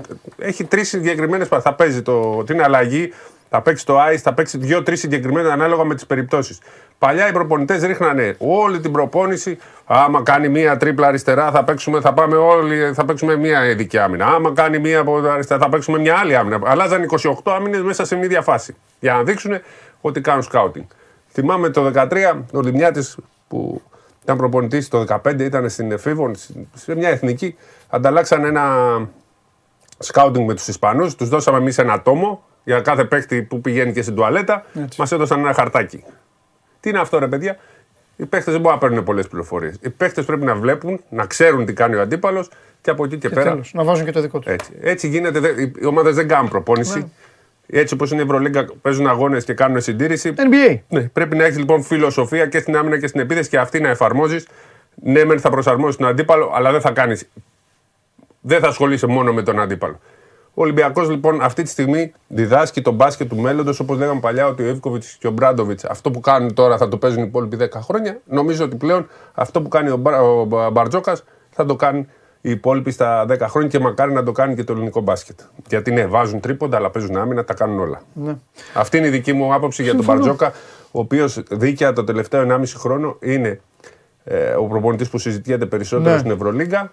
Έτσι, τώρα διαχρονικά, ναι, ο Ιτούδης έχει κάνει μεγάλη καριέρα, έχει πάει Ευρωλίγκες, έχει πάει με τον Παναθηναϊκό παντού. Ο, ο, ο αγαπημένος με μένα που είναι ο Αταμάν, έχει φτιάξει ομαδάρα. Εντάξει, όλοι είναι. Δεν υπάρχει τώρα. Εμείς τι κάνουμε λίγο πλάκα στον κόσμο, ο κόσμος δεν μπορεί να καταλάβει. Αυτή τη στιγμή όμως ο Μπαρτζόκας πρέπει να του βγάλουμε τον καπέλο και είμαστε άνθρωποι που του έχουμε κάνει πολύ κριτική. Και τώρα. Και τώρα. Δηλαδή όταν το βλέπουμε. Του Ιτούδη του Κακομοίρη του έχουμε αλλάξει τα πετρέλαια. Λοιπόν, σε όλους. Και τώρα θα πω κάτι να τελειώνουμε. Είναι η γνώμη μου. Δεν υπάρχει κορυφαίος. Αδικούμε, αδικούμε, αυτούς αδικούμε, τη δουλειά τους αδικούμε. Κάποια στιγμή αυτό, δηλαδή θα φέρω σαν παράδειγμα τον ένα και μοναδικό. Δείτε το Γιασκεβίτσιους της Άλγηρης, mm. που έλεγες θα γίνει. Εγώ σου λέω, έχω ξετρελαθεί. Το... Και δείτε το Γιασκεβίτσιους που πήγε, γιατί λένε εδώ τώρα, για να δείτε ότι δεν είναι όλα όπως νομίζετε. Λένε οι άλλοι, ναι εντάξει ο Ιτούδης πήγε στα σαράντα εκατομμύρια. Ναι, πήγε. Δεν είναι εύκολο. Και ο Γιασκεβίτσιος που πήγε. Ο Γιασκεβίτσιος έχει ανοίξει σπίτι εκεί, κόπεδο. Διώξανε το Μέση για να, να ναι, πάρουν το μύρο της. Διώξανε, μπράβο. Διώξανε το Μέση για να πάρουν το μύρο της. Απλά αυτό δεν αντέχω με τον Γιασκεβίτσιος. Έχει πεθάνει το ποστάρισμα. Λοιπόν. σαράντα λεπτά να ποστάρουν. Αυτό ξέρει, αυτό κάνει. Ναι, δεν είναι έτσι το μπάσκετ. Καθυστερεί το. Δεν να χάσουν από τη Μακάμπη. Δεν είναι. Ποστάρισμα, ποστάρισμα, ποστάρισμα. Φαντάζομαι να στάρει τρίποντα. Μόνο τρίποντα. Έχεις απόλυτο δίκιο. Να έχει μισμάτς, έχει πεθάνει το μισμάτς. Έχει απόλυτο δίκιο. Έχει τη σερβική ακόμα την φιλοσοφία. Με εξαίρεση λοιπόν τον Ρασβάν που αυτός είναι όντως ο κορυφαίος. Λοιπόν, για να πάμε στο. Το γράφει ένας και. Λοιπόν. Κοιτάξτε, ο Ρασβάνας με τώρα που εγώ δεν ξέρω ποδόσφαιρα, αλλά. Έχει τώρα τρεις πιτσιρικάδες. Τον Κωνσταντέλια, τον Ντέλια, τον Κάνια. Ο ίδιος είναι, ναι. Τον Κάνια. Τον Κάνια είναι ογδόντα πέντε χρονών, επίσης τον Ιωνικό. Λοιπόν. Πώς λέγεται ο Πορτογάλος? Ντάντας. Ντάντας, αυτός τον Κάνια. Ρε τον Κάνια, ρε τι τραβάμε. Ας το ρασβανίσει, χωρέ. Λοιπόν, ε, αυτό που θέλω εγώ να πω για τον Ολυμπιακό είναι ότι ο Ολυμπιακός ε, θα ξεχωρίσω το χθεσινό με το όλο, γιατί το βλέπουμε όλα τα παιχνίδια και τα γράφουμε και κάνουμε. Το χθεσινό, παιδιά, ήταν διαστημικό. Είναι ένα από τα καλύτερα πρώτα ημίχρονα στην ιστορία του σωματίου. Καταλαβαίνω ότι μπορεί να, να λέω βαριά κουβέντα, αλλά είναι αλήθεια. Άλλο ένα έχουμε δει ημίχρονο εκεί πέρα, θυμάσαι. Ε, θα... Στους τριαντάρα τη θυμάσαι που, εκεί, ναι. Εκεί που πήγαμε να μας λιντσάρουν, να μας πετάξουν. Με Έντι Τζόνσον, με Έντι Τζόνσον. Αλλά, αλλά, τώρα λίγο θα ψυχοπλακώσω όλους τους μπασκετικούς. Είναι νωρίς, είναι νωρίς, είναι νωρίς όσον αφορά στην ουσία. Και επειδή στην Ελλάδα κρίνουν με τα αποτελέσματα και επειδή δυστυχώς έτσι είναι ο άτιμος αθλητισμός, δείτε τον Παναθηναϊκό στο ποδόσφαιρο. Θυμάται κανείς τι λέγαμε τον Οκτώβριο για τον Παναθηναϊκό στο ποδόσφαιρο? Όχι, τώρα του έχουν αλλάξει τα πετρέλα. Είναι λίγο νωρίς για να ξεφεύγει η κατάσταση και να μιλάνε για τρένα και για όλα αυτά. Εντάξει, στον Ολυμπιακό δεν μιλάνε βέβαια, γιατί έχει κακηγούνα τους και το ξέρουν. Ούτε εμείς είπαμε κάτι έτσι. Ναι, ρε παιδί μου, λέω γενικά. Τώρα, για τον μπάσκετ που παίζει. Λέω γενικά. Αυτή τη στιγμή ε, όμως, επειδή πρέπει να κρίνουμε με αυτό που βλέπουμε, το μπάσκετ που παίζει ο Ολυμπιακός είναι ολοκληρωτικό και ο Ολυμπιακός έχει ένα μεγάλο χάρισμα, το οποίο του το παρέχει η ιστορία του αυτό, είναι ότι δεν καταλαβαίνει από απουσίες. Έχουμε πει πολλές φορές εδώ με τον Σπύρο. Όταν θα βλέπετε αυτή την ομάδα με προβλήματα, να ξέρετε ότι είναι έτοιμη. Όταν θα τη βλέπετε, είναι όλοι έτοιμοι, sold out, πανηγύρι, θα γίνει, θα, βα, θα βραβευτεί ο... Ας τις βραβεύσει, έχεις φύγει τέλος, ναι, καλά, ναι, τα, τα, τα βλέπουν όλες οι ομάδες. μου στέλνανε, μου στέλνανε Παναθηναϊκή από τηλεοφόρο με τον ΠΑΟΚ, μου λένε πω πω, μου έχεις δίκιο. Ναι, αλλά οι Παναθηναϊκοί σε κάθε μάτς βραβεύουν. Ε, Τώρα επειδή σε ένα χάσανε... Γιορτές και βραβεύσεις, επικίνδυνα πράγματα. Όταν θα βλέπετε τέτοια, εκεί να ανησυχείτε. Και τώρα είναι το, το δύσκολο είναι τώρα για τον Ολυμπιακό, με την ΕΦΕΣ, γιατί όλοι νομίζουν ότι... Ναι. Ο Ολυμπιακός θα πάει να κάνει περίπατο με την ΕΦΕΣ. Όχι, εγώ έγραψα και κάτι. Ο Ολυμπιακός για την ΕΦΕΣ είναι ο Χριστός της. Ναι. Το είπα χθες και στο. Ε, ο Χριστός ανέστησε τον Λάζαρο. Η ΕΦΕΣ κάθε χρόνο για κάποιο λόγο πηγαίνει στο σεφ χάλια και πάντα κάτι καταφέρνει εκεί και μετά ξεκινάει αυτό. Αν ο Ολυμπιακός. Αυτή τη φορά νομίζω ο Σπύρος όμως ότι. Είναι άλλο. Τα... Είναι Προ... άλλος Ολυμπιακός. Όχι μόνο αυτό. Πιστεύω ότι αν η ΕΦΕΣ χάσει μετά δεν θα προλάβει κιόλας. Δεν είναι η Μπασκόνια που. Έχει, Έχει υποθυμίσει. Η Μακάμπη χθες ναι. Κέρδισε. Έφαγε ένα δώδεκα δεκατέσσερα. Ναι, ναι, στο τέλος. Τι ομάδες είναι αυτές? Έλα, είναι, είναι η διοργάνωση τέτοια. Ναι, ναι. Είναι η διοργάνωση τέτοια. Να ξέρουμε τι λέμε. Όπως και ο Ολυμπιακός θα ξαναχάσει. Δεν είναι. Δεν πάει, μην ξεχνάμε ότι ο Ολυμπιακός, με ξέρεις το χθεσινό μάτς που έφυγε λίγο από αυτό, ε, κερδίζει ένα στα τρία. Τώρα είναι στο ένα κόμμα ένα. Ε, κερδίζει μάλλον δύο στα τρία. Τώρα είναι δύο κόμμα ένα στα τρία. Δηλαδή κάθε τρία μάτς κάνει μία ήττα. Ναι. Η καλύτερη ομάδα της Ευρωλίγκα. Οι δύο καλύτερες δηλαδή με τα καλύτερα κάνουν μία ήττα ναι. Στα τρία μάτς. Έτσι είναι η Ευρωλίγκα. Ναι. Δείτε καταπληκτικός. Δείτε... Αυτό σου φαίνεται, επειδή βγήκε η φωτογραφία. Για τον Κώστα δεν έχω να πω τίποτα. Ε, τα, τα, ε, εγώ θέλω να μιλάω για αυτόν όταν βγαίνουν όλοι αυτοί ναι. Οι κράχτες που κράζουν και λένε ε, πείτε μας ότι κάνει τη δουλειά που δεν ξέρεις. Προσπαθούν ναι, να ναι, μας ειρωνευτούν ναι. Και λένε πείτε μας ότι, ότι κάνει άλλα πράγματα ναι, ναι. Και αυτά. Τώρα, ε, εντάξει, και άλλα τώρα και μάλλον ξεστραβωθήκατε. Άντε λίγο για να επιτεθώ, γιατί το, ναι. Περίμενα να μου δώσει μια αφορμή ο Κώστας για να επιτεθώ και λίγο. Τώρα πιστεύω να ξεστραβωθήκατε και άμα δεν ξεστραβωθήκατε πηγαίνετε σε ένα οπτικό, κατάστημα οπτικό να πάρετε γυαλιά. Λοιπόν, ο τύπος δεν υπάρχει τώρα. Δεν θα καθίσω να πω τίποτα για τον Κώστα. Ε, τον μειώνω. Όμως για τον Κάναν, ο οποίος ήταν. Α, ξανά. Εντάξει, δεν πειράζει. Φάτε Κώστα.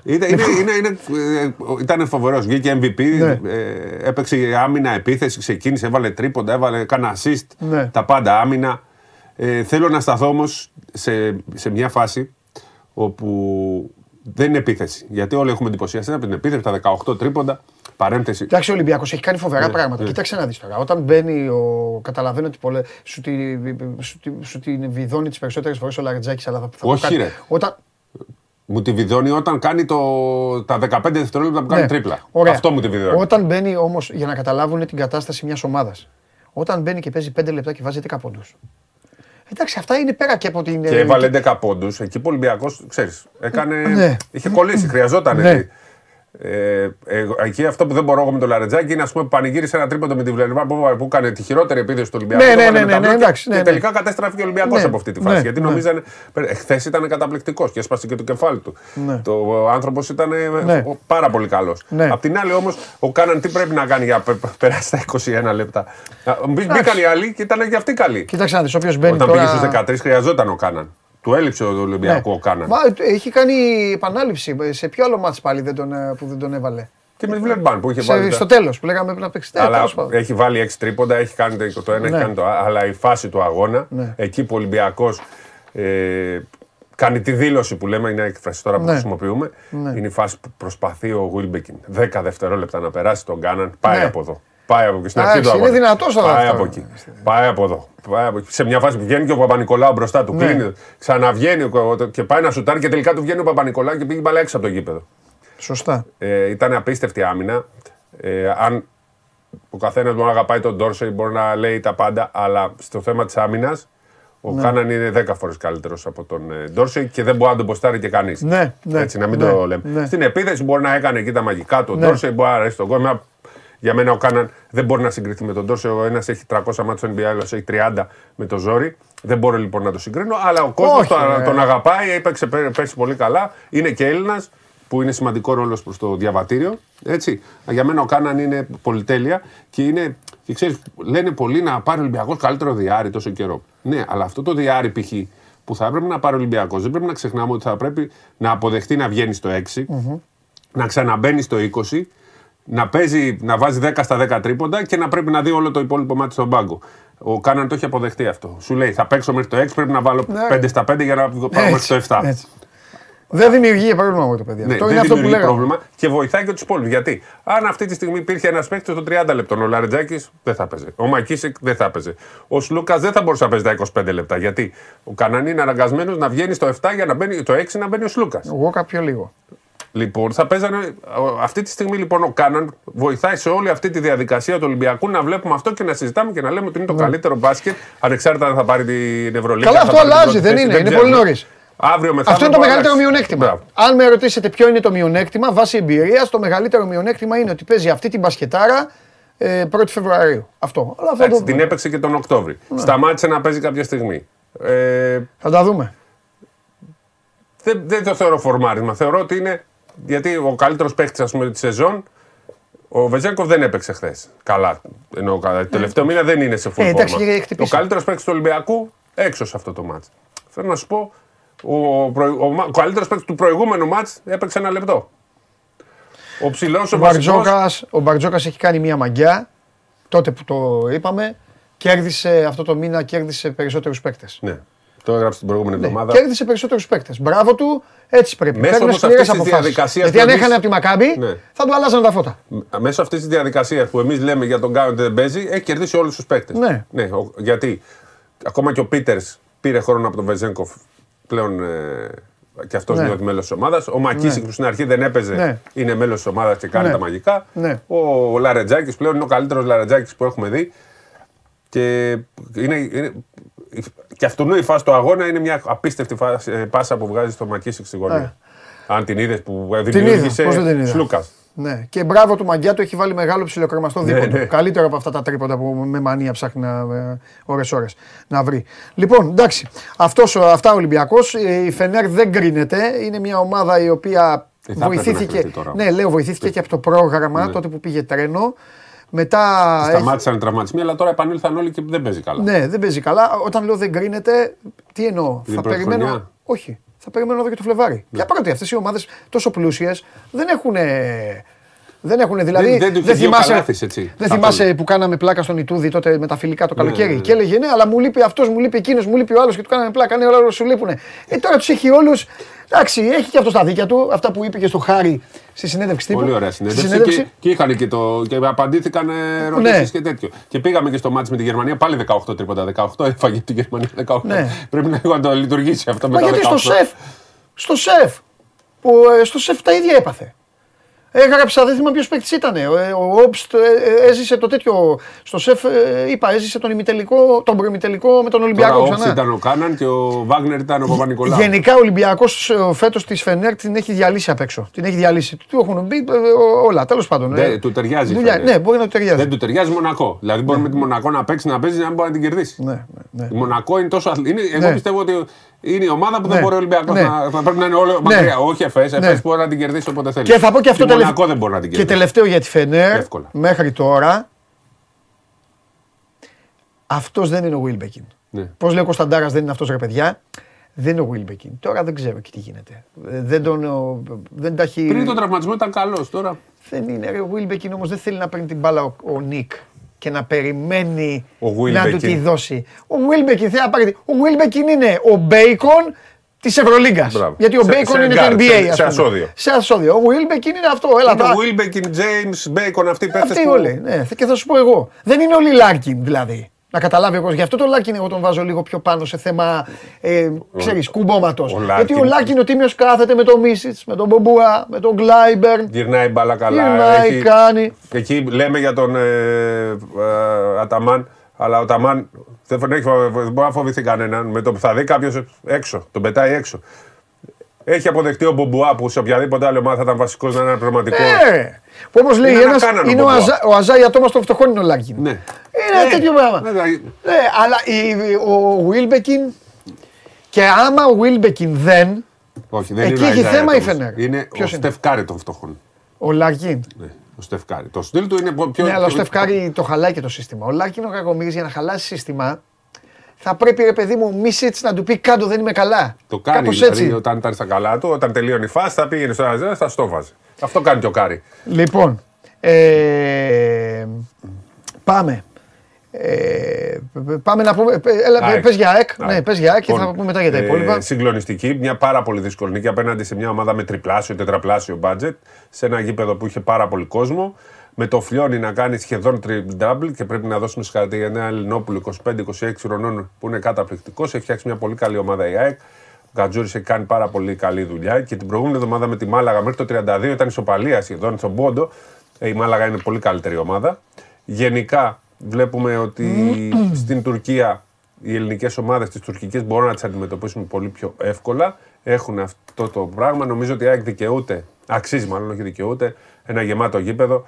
Στην Ευρώπη να πάει ο κόσμος να δει, να τη στηρίξει και μετά από αυτή την νίκη της Γαλατά μπορεί να διεκδικήσει την πρόξη. Πολύ ωραίο μπάσκετ, πάρα πολύ ωραίο μπάσκετ και καλή ομάδα και με το Περιστέρι έδειξε πόσο καλή ομάδα είναι. Ο Γκατζούρης έχει φτιάξει πολύ καλή ομάδα. Mm-hmm. Ε, έχουν πάρει καλούς ξένους πλέον, έχουν και καλούς Έλληνες. Είναι ο Φλιώνης, είναι ο πήραν τον Γιάκοβιτς, ο Πετρόπουλος, είναι ο Ξανθόπουλος που κάνει μια ωραία φάση, ο Παπαδάκης που παίζει λίγο αλλά όποτε παίζει γυρνάει τα μάτς. Ε, ξεχνάω, δεν μπορώ να ξεχνάω κάποιον. Ο Γόντικας που πήγε και έχουν και Έλληνες. Δεν μπορώ να πάρω τους καλούς, έχουν όμως και έξι καλούς Έλληνες, εφτά. Και για μένα είναι αυτή τη στιγμή καλύτερη ομάδα από το Περιστέρι, έτσι όπως είναι τώρα. Ναι. Γι' αυτό και την νίκη θα τους δούμε όμως, γιατί μπορούν να συναντηθούν ε, και στο κύπελο, να δούμε εκεί, πλησιάζει και το κύπελο. Είναι στην ίδια πλευρά στο δέντρο. Ναι, είναι να συναντηθούν στα ημιτελικά. Ναι, ένας εκ των ΠΑΟΚ, Περιστερίου και ΑΕΚ θα είναι στον τελικό. Ναι, αυτό το ξέρω. Μαζί πάνε, ναι. Παίζει το ημιτελικός, νομίζω είναι το ΠΑΟΚ Περιστέρι. Το έχουμε, φέρε το δέντρο, δώσ' το ρε. Αφού ακούσαμε Νικήτα, δώσ' το στον άνθρωπο το δέντρο. Έχουμε καιρό να βάλουμε δέντρο. Ε, μα το έχουμε, το έχουμε και κάθε και κοιτάνε. Ο σκηνοθέτης είναι στα δέντρα. Η ΑΕΚ στον ημιτελικό θα αντιμετωπίσει το Περιστέρι ή τον ΠΑΟΚ. Γιατί η ΑΕΚ θα περάσει τον Περιστέρι. Ο Πανιώνιος είναι β' εθνική. Περιστέρι ΠΑΟΚ είναι. Περιστέρι ΠΑΟΚ, λοιπόν, είναι προημιτελικό. Αυτή είναι στις δεκαέξι του μήνα. Την Πέμπτη είναι αυτή η ημιτελική. Πανιώνιος ΑΕΚ και Περιστέρι ΠΑΟΚ. Το Παρασκευή είναι το Ολυμπιακός Άρης και το Παναθηναϊκός Κολοσσός. Σάββατο είναι η ημιτελική, λογικά Ολυμπιακός Παναθηναϊκός και ΑΕΚ με Περιστέρι ή ΠΑΟΚ. Και την Κυριακή ο τελικός. Αυτό είναι το Final Four, το Final Eight, συγγνώμη, του κυπέλου στην, ε, στο Ηράκλειο της ε, Κρήτης, εκεί που θα διεξαχθεί με οπαδούς όλων των ομάδων. Ναι.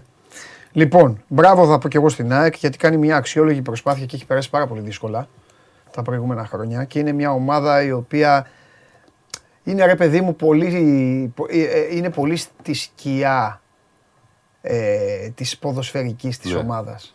Είναι πιο πολύ, τώρα εδώ βλέπουν πάρα πολλοί αεκτζίδες εδώ και μπορούν να, να το πούν αν έχω δίκιο ή όχι. Ε, είναι πιο πολύ στην ΑΕΚ η ομάδα μπάσκετ στη σκιά του ποδοσφαίρου παρά στον Ολυμπιακό ή στον Παναθηναϊκό. Εντάξει, για μην ξεχνάς ότι. Αν μου πεις στον Ολυμπιακό ή στον Παναθηναϊκό έχουν... παίρνουν τίτλους, Ευρωλίγκες, το ένα το άλλο. Αλλά έχουν, φτια... έχουν αυτό το ωραίο γήπεδο. Πολύ ωραίο τώρα. Γήπεδο. Απλά ε... είναι σε μια περιοχή που ο κόσμος δεν, την... δεν μπορεί να διανοηθεί ότι δεν είναι τόσο μακριά όσο φαίνεται. Ναι, και εγώ γιατί δεν δέχομαι. Θα το πω είναι λίγο σκληρότερα για τους αεκτζίδες. Ρε παιδιά, δεν δέχομαι να... Να... ο κόσμος της ΑΕΚ να έχει αγκαλιάσει πιο πολύ το handball από το μπάσκετ. Εν τω μεταξύ, από τη Νέα Φιλαδέλφεια, αν πάει από Αττική Οδό κάποιος, είναι γύρω στα οκτώ λεπτά. Ναι. Αν πάει από άλλο, μπορεί να δώδεκα. Αυτό λέει ένας. Λέει Παντελή, το γήπεδο είναι στα αλλιώς, γιατί δεν μπορούμε να πάμε μετά από με μέσα. Ναι, δεν έχει, μέσα δεν έχει. Εντάξει, εντάξει. Εκεί, εκεί, εκεί, εκεί δυσκολεύει. Δηλαδή, εκεί για να πας πρέπει να έχεις δικό σου. Ναι. Εντάξει. Και να πληρώσει και το δύο ογδόντα, ναι. Αλλά είναι ακριβώς, ξέρεις, στην Ιρλανδική οδό βγαίνει στην έξοδο και είναι στα εκατό μέτρα. Ναι, ναι, ναι, ναι, ναι. Είναι και είναι γηπεδάρα. Έτσι είναι το πιο, για μένα, αυτή τη στιγμή το πιο ωραίο γήπεδο στην Ελλάδα. Ναι. Αν αυτό το γήπεδο, ας πούμε, ήταν στο ΣΕΦ, ναι. αυτό, αυτό θα, θα, δεν θα είχαν Ολυμπιακός. Θα... Η Βαλένθια δεν κέρδισε. Ε? Και Βαλένθια. Με δέκα χιλιάδες κόσμο, ένας από ναι. πάνω. Ναι. οκτώ χιλιάδες, εννιά, δέκα χιλιάδες ναι. από πάνω όμως. Ναι. Όχι να είναι σαράντα οκτώ ναι. μέτρα από την εξέδρα. Ναι. ναι. Εγώ το, μ' αρέσει πάρα πολύ αυτό το γήπεδο των ε, Ηλιοσίων. Πάρα πάρα ναι. πολύ. Λε, αλλά ναι, έχουν ο... δίκιο. Δεν, δεν μπορεί να πας άμα δεν έχεις αμάξει. Λέει ο Δημήτρης, μου λέει, Παντελή, το handball στα πέτρινα χρόνια μας κράτησε. Εντάξει, ναι. δεν μπορεί όμως η ΑΕΚ. Δεν μπορεί η ΑΕΚ να γυρίζει. Απαγορεύεται ο ΑΕΚτζής να γυρίζει την πλάτη στο μπάσκετ. Αυτή είναι η γνώμη μου. Εντάξει, άμα Α, το γήπεδο ας πούμε, ήταν εκεί που το, το, το ποδόσφαιρο φτιάχνανε και από κάτω ένα γήπεδο, θα ήταν το Μόσχος παλιά. Η ΑΕΚ στο μπάσκετ γέμισε εκατό χιλιάδες κόσμο τώρα, mm. στάδιο, το, τέτοιο τώρα. Άκουγε όλη η Ελλάδα. Εντάξει, και ήταν όλων των. Ο πατέρας μου ήταν, ας πούμε, δεν ναι, έτσι. Ναι, ήταν, ναι, όλοι, είναι... ήταν όλοι αυτοί, γιατί ήταν μεγάλη στιγμή. Ποια είναι η ιστορία αυτή, ποια είναι η ομάδας λοιπόν. Σάκ. Δεν μπορεί να γυρίσει ναι. στην πλάτη. Λοιπόν. Τέλος πάντων. Ε, πάμε, τι βλέπεις τώρα. Και πάμε... να πούμε και για Προμηθέα, γιατί έκανε πολύ μεγάλη εμφάνιση, εκατόν πέντε εκατόν τρία. εν μπι έι. Το Αμβούργο, εν μπι έι. Θυμάσαι ποιος άλλος, μία ομάδα έχει κερδίσει εκατόν πέντε εκατόν τρία μέσα στη Γερμανία. Ο Ολυμπιακός στην Μπάγκερν, ναι. στη δεύτερη παράταση, το θυμάσαι, ή τρίτη, δεν θυμάμαι τώρα καλά. εκατόν πέντε εκατόν τρία μπασκετάρα, έχει βελτιωθεί πάρα πολύ, άργησε βέβαια ο Προμηθέας, αλλά έχει βελτιωθεί ε, πάρα ε, πολύ. Ψάχνονταν τρεις μήνες. Χάσανε, είχαν και κακό πρόγραμμα ναι. ε, και έτσι χάσανε το Final Eight που δεν το περίμενε κανείς, δεν περίμενε κανείς να είναι όγδοη. Νομίζω όμως ότι με τη φόρα που έχουν μπορεί να μπουν και τετράδα. Ναι. Πλέον. Όχι ότι αλλάζει και τίποτα φοβερό, αλλά έχουν καλή ομάδα πλέον. Ναι. Όποιος θα αντιμετωπίσει ας πούμε, τώρα τον Προμηθέα στην ε, Πάτρα, ε, δεν είναι εύκολο. Και δείχνει και πόσο δυνατός είναι ο Κολοσσός, γιατί κρίθηκε τελικά στις λεπτομέρειες το μάτσι. Και είχε φύγει ο Προμηθέας. Ναι. Είναι πολύ καλή ομάδα πλέον ο Προμηθέας. Ναι. Έχει βελτιωθεί πολύ. Και να δούμε, είναι στην τετράδα στον όμιλό του. Εκεί βέβαια προκρίνονται οκτώ στους δέκα και μετά είναι ένα μάτς play-off. Για να δεις τι θα κάνεις. Είναι λίγο περίεργο το γύρο, κάπου πολύ βαθμισμένο και πρέπει λίγο να το φτιάξουμε. Λοιπόν, Έφες Αλγύρης. Σήμερα και αύριο το πρόγραμμα δεν είναι ωραίο. Ναι, Άλμπα Μονακό, Έφες Αλγύρης, Άλμπα Μονακό και Ρεάλ Παναθηναϊκός. Μόνο ευτυχώς παίζει ο Ρεάλ Παναθηναϊκός να έχουμε λίγο ενδιαφέρον. Ναι, θα δούμε αυτό. Πώς βλέπεις τώρα, είπα εγώ. Χθες, αλλά πες να πεις και εσύ πώς βλέπεις τώρα τον καινούριο Παναθηναϊκό. Γιατί ο Παναθηναϊκός καταφέρνει κάθε δύο μήνες να τον λέμε καινούριο. Ναι. Γιατί στο μπάσκετ, αν πάρεις δύο παίκτες, αλλάζει το μισό βιβλίο των συστημάτων. Δεν αλλάζει τώρα, δεν είναι ποδοσφαίρο. Έλα, πέντε... Πλέον έχει τεσάρι, ναι. αναπληρωματικό, το χρειαζόταν. Τώρα όλα τα υπόλοιπα θα τα βρει η υπηρεσία με τον Αγραβάνη. Αλλά είχαν... δεν υπάρχει άλλο τεσάρι αυτή τη στιγμή. Δεν μπορεί να πάρει άλλο τεσάρι ναι. ο Παναθηναϊκός ναι. από τη στιγμή ναι. που επέλεξαν να πάρουν, να πάρουν και πάλι γκάρντ. Ε, ο Τόμας ε, ήταν πάντα για μένα ένας από τους αγαπημένους μου παίχτες. Mm-hmm. Ένας παίχτης που έχει πολύ καλό σουτ. Ε, και σοβαρό παιδί μου, ναι. μετρημένος. Απλά έχει να παίξει όχι από τον Μάρτιο, από τον Ιανουάριο. Το έπαιξε τρία λεπτά τον Ιανουάριο και από τότε δεν έχει ξαναπαίξει. Αυτό είναι το, το πρόβλημα. Mm-hmm. Αλλιώς είναι μια πάρα, πάρα πολύ ε, καλή κίνηση του Παναθηναϊκού. Το ρόλο δηλαδή ότι θα χρειαστεί λίγο χρόνο να προσαρμοστεί και βέβαια αν ο, ας πούμε, ο Τόμας έμπαινε από την αρχή της σεζόν στον Ολυμπιακό. Θα ήταν πολύ διαφορετικά γιατί είναι μια ομάδα που παίζει ομαδικά. Παίζει με, το, με την close out επίθεση που ναι. σημαίνει ότι γίνονται πολλές πάσεις προς τα έξω. Παίζει και με off-ball σε πολλές περιπτώσεις. Ο Παναθηναϊκός αυτή τη στιγμή με το isolation δεν μπορεί να παίξει isolation ο Τόμας. Είναι μόνο να. Να βγει, να βγει. Ναι, να, αλλά... βγει ναι, τώρα... να βγει πρέπει να του κάνει screen. Ποιος θα του κάνει screen. Και επίσης, μην νομίζετε ότι θα πηγαίνει ποτέ βοήθεια ο παίκτης του Τόμας. Άρα ο Τόμας θα έχει κάποιον παίκτη. Θα το μαρκάρει. Πρέπει να βρεθεί ένας τρόπος να αξιοποιηθεί. Υπάρχουν παίκτες να του κάνουν screen. Υπάρχουν παίκτες να λειτουργήσουν για αυτόν. Αυτό πρέπει να βρουν. Με τον Γκρικόνης δεν λειτουργήσει, γιατί ο Γκρικόνης το ίδιο πράγμα είναι. Θέλει screen, θέλει μια τέτοια διαδικασία. Δεν θα είναι ο παίκτης που λένε ότι θα πηγαίνουν όλοι πάνω στον μπέικον και θα μένει μόνος του. Ούτε μια ομάδα θα αφήσει τον Τόμας μόνο του, θα αφήνουν τους υπόλοιπους. Ναι. Αλλά είναι πολύ καλός παίκτης. Πάρα πολύ καλός παίκτης. Από τους αγαπημένους μου σουτέρ. Είναι τύπου Κάρολ, τύπου. Τον άλλο που έχει Μπαρτσελώνα, τον αριστερό. Τέτοιοι που βγαίνουν από τα screen και σου τάρουν τέτοια.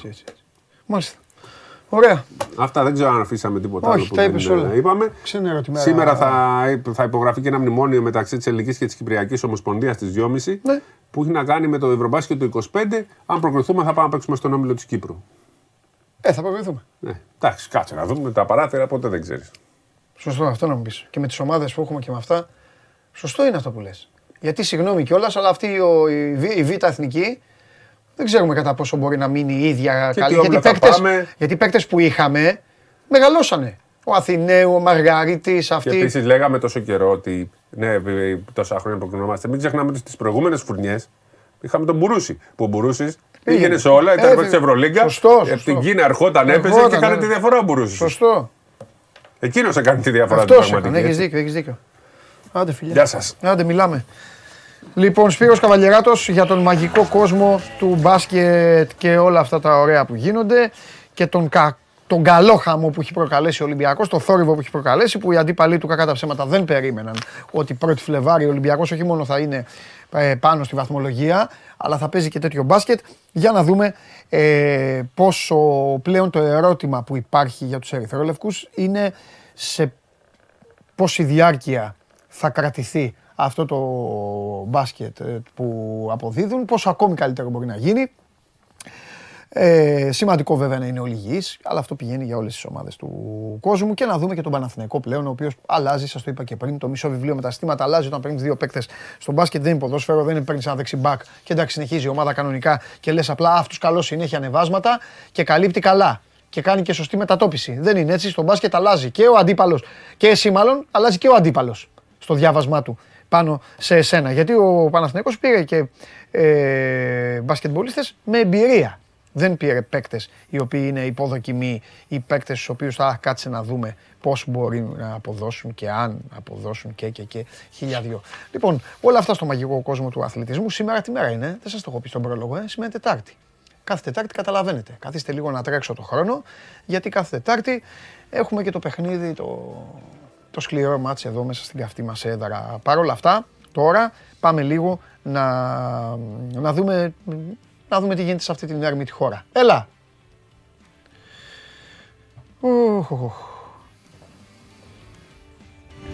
Σωτήρη Σφίκα, είμαι ήδη ενημέρος για αυτό που μου στέλνεις και θα γίνει χαμός εδώ.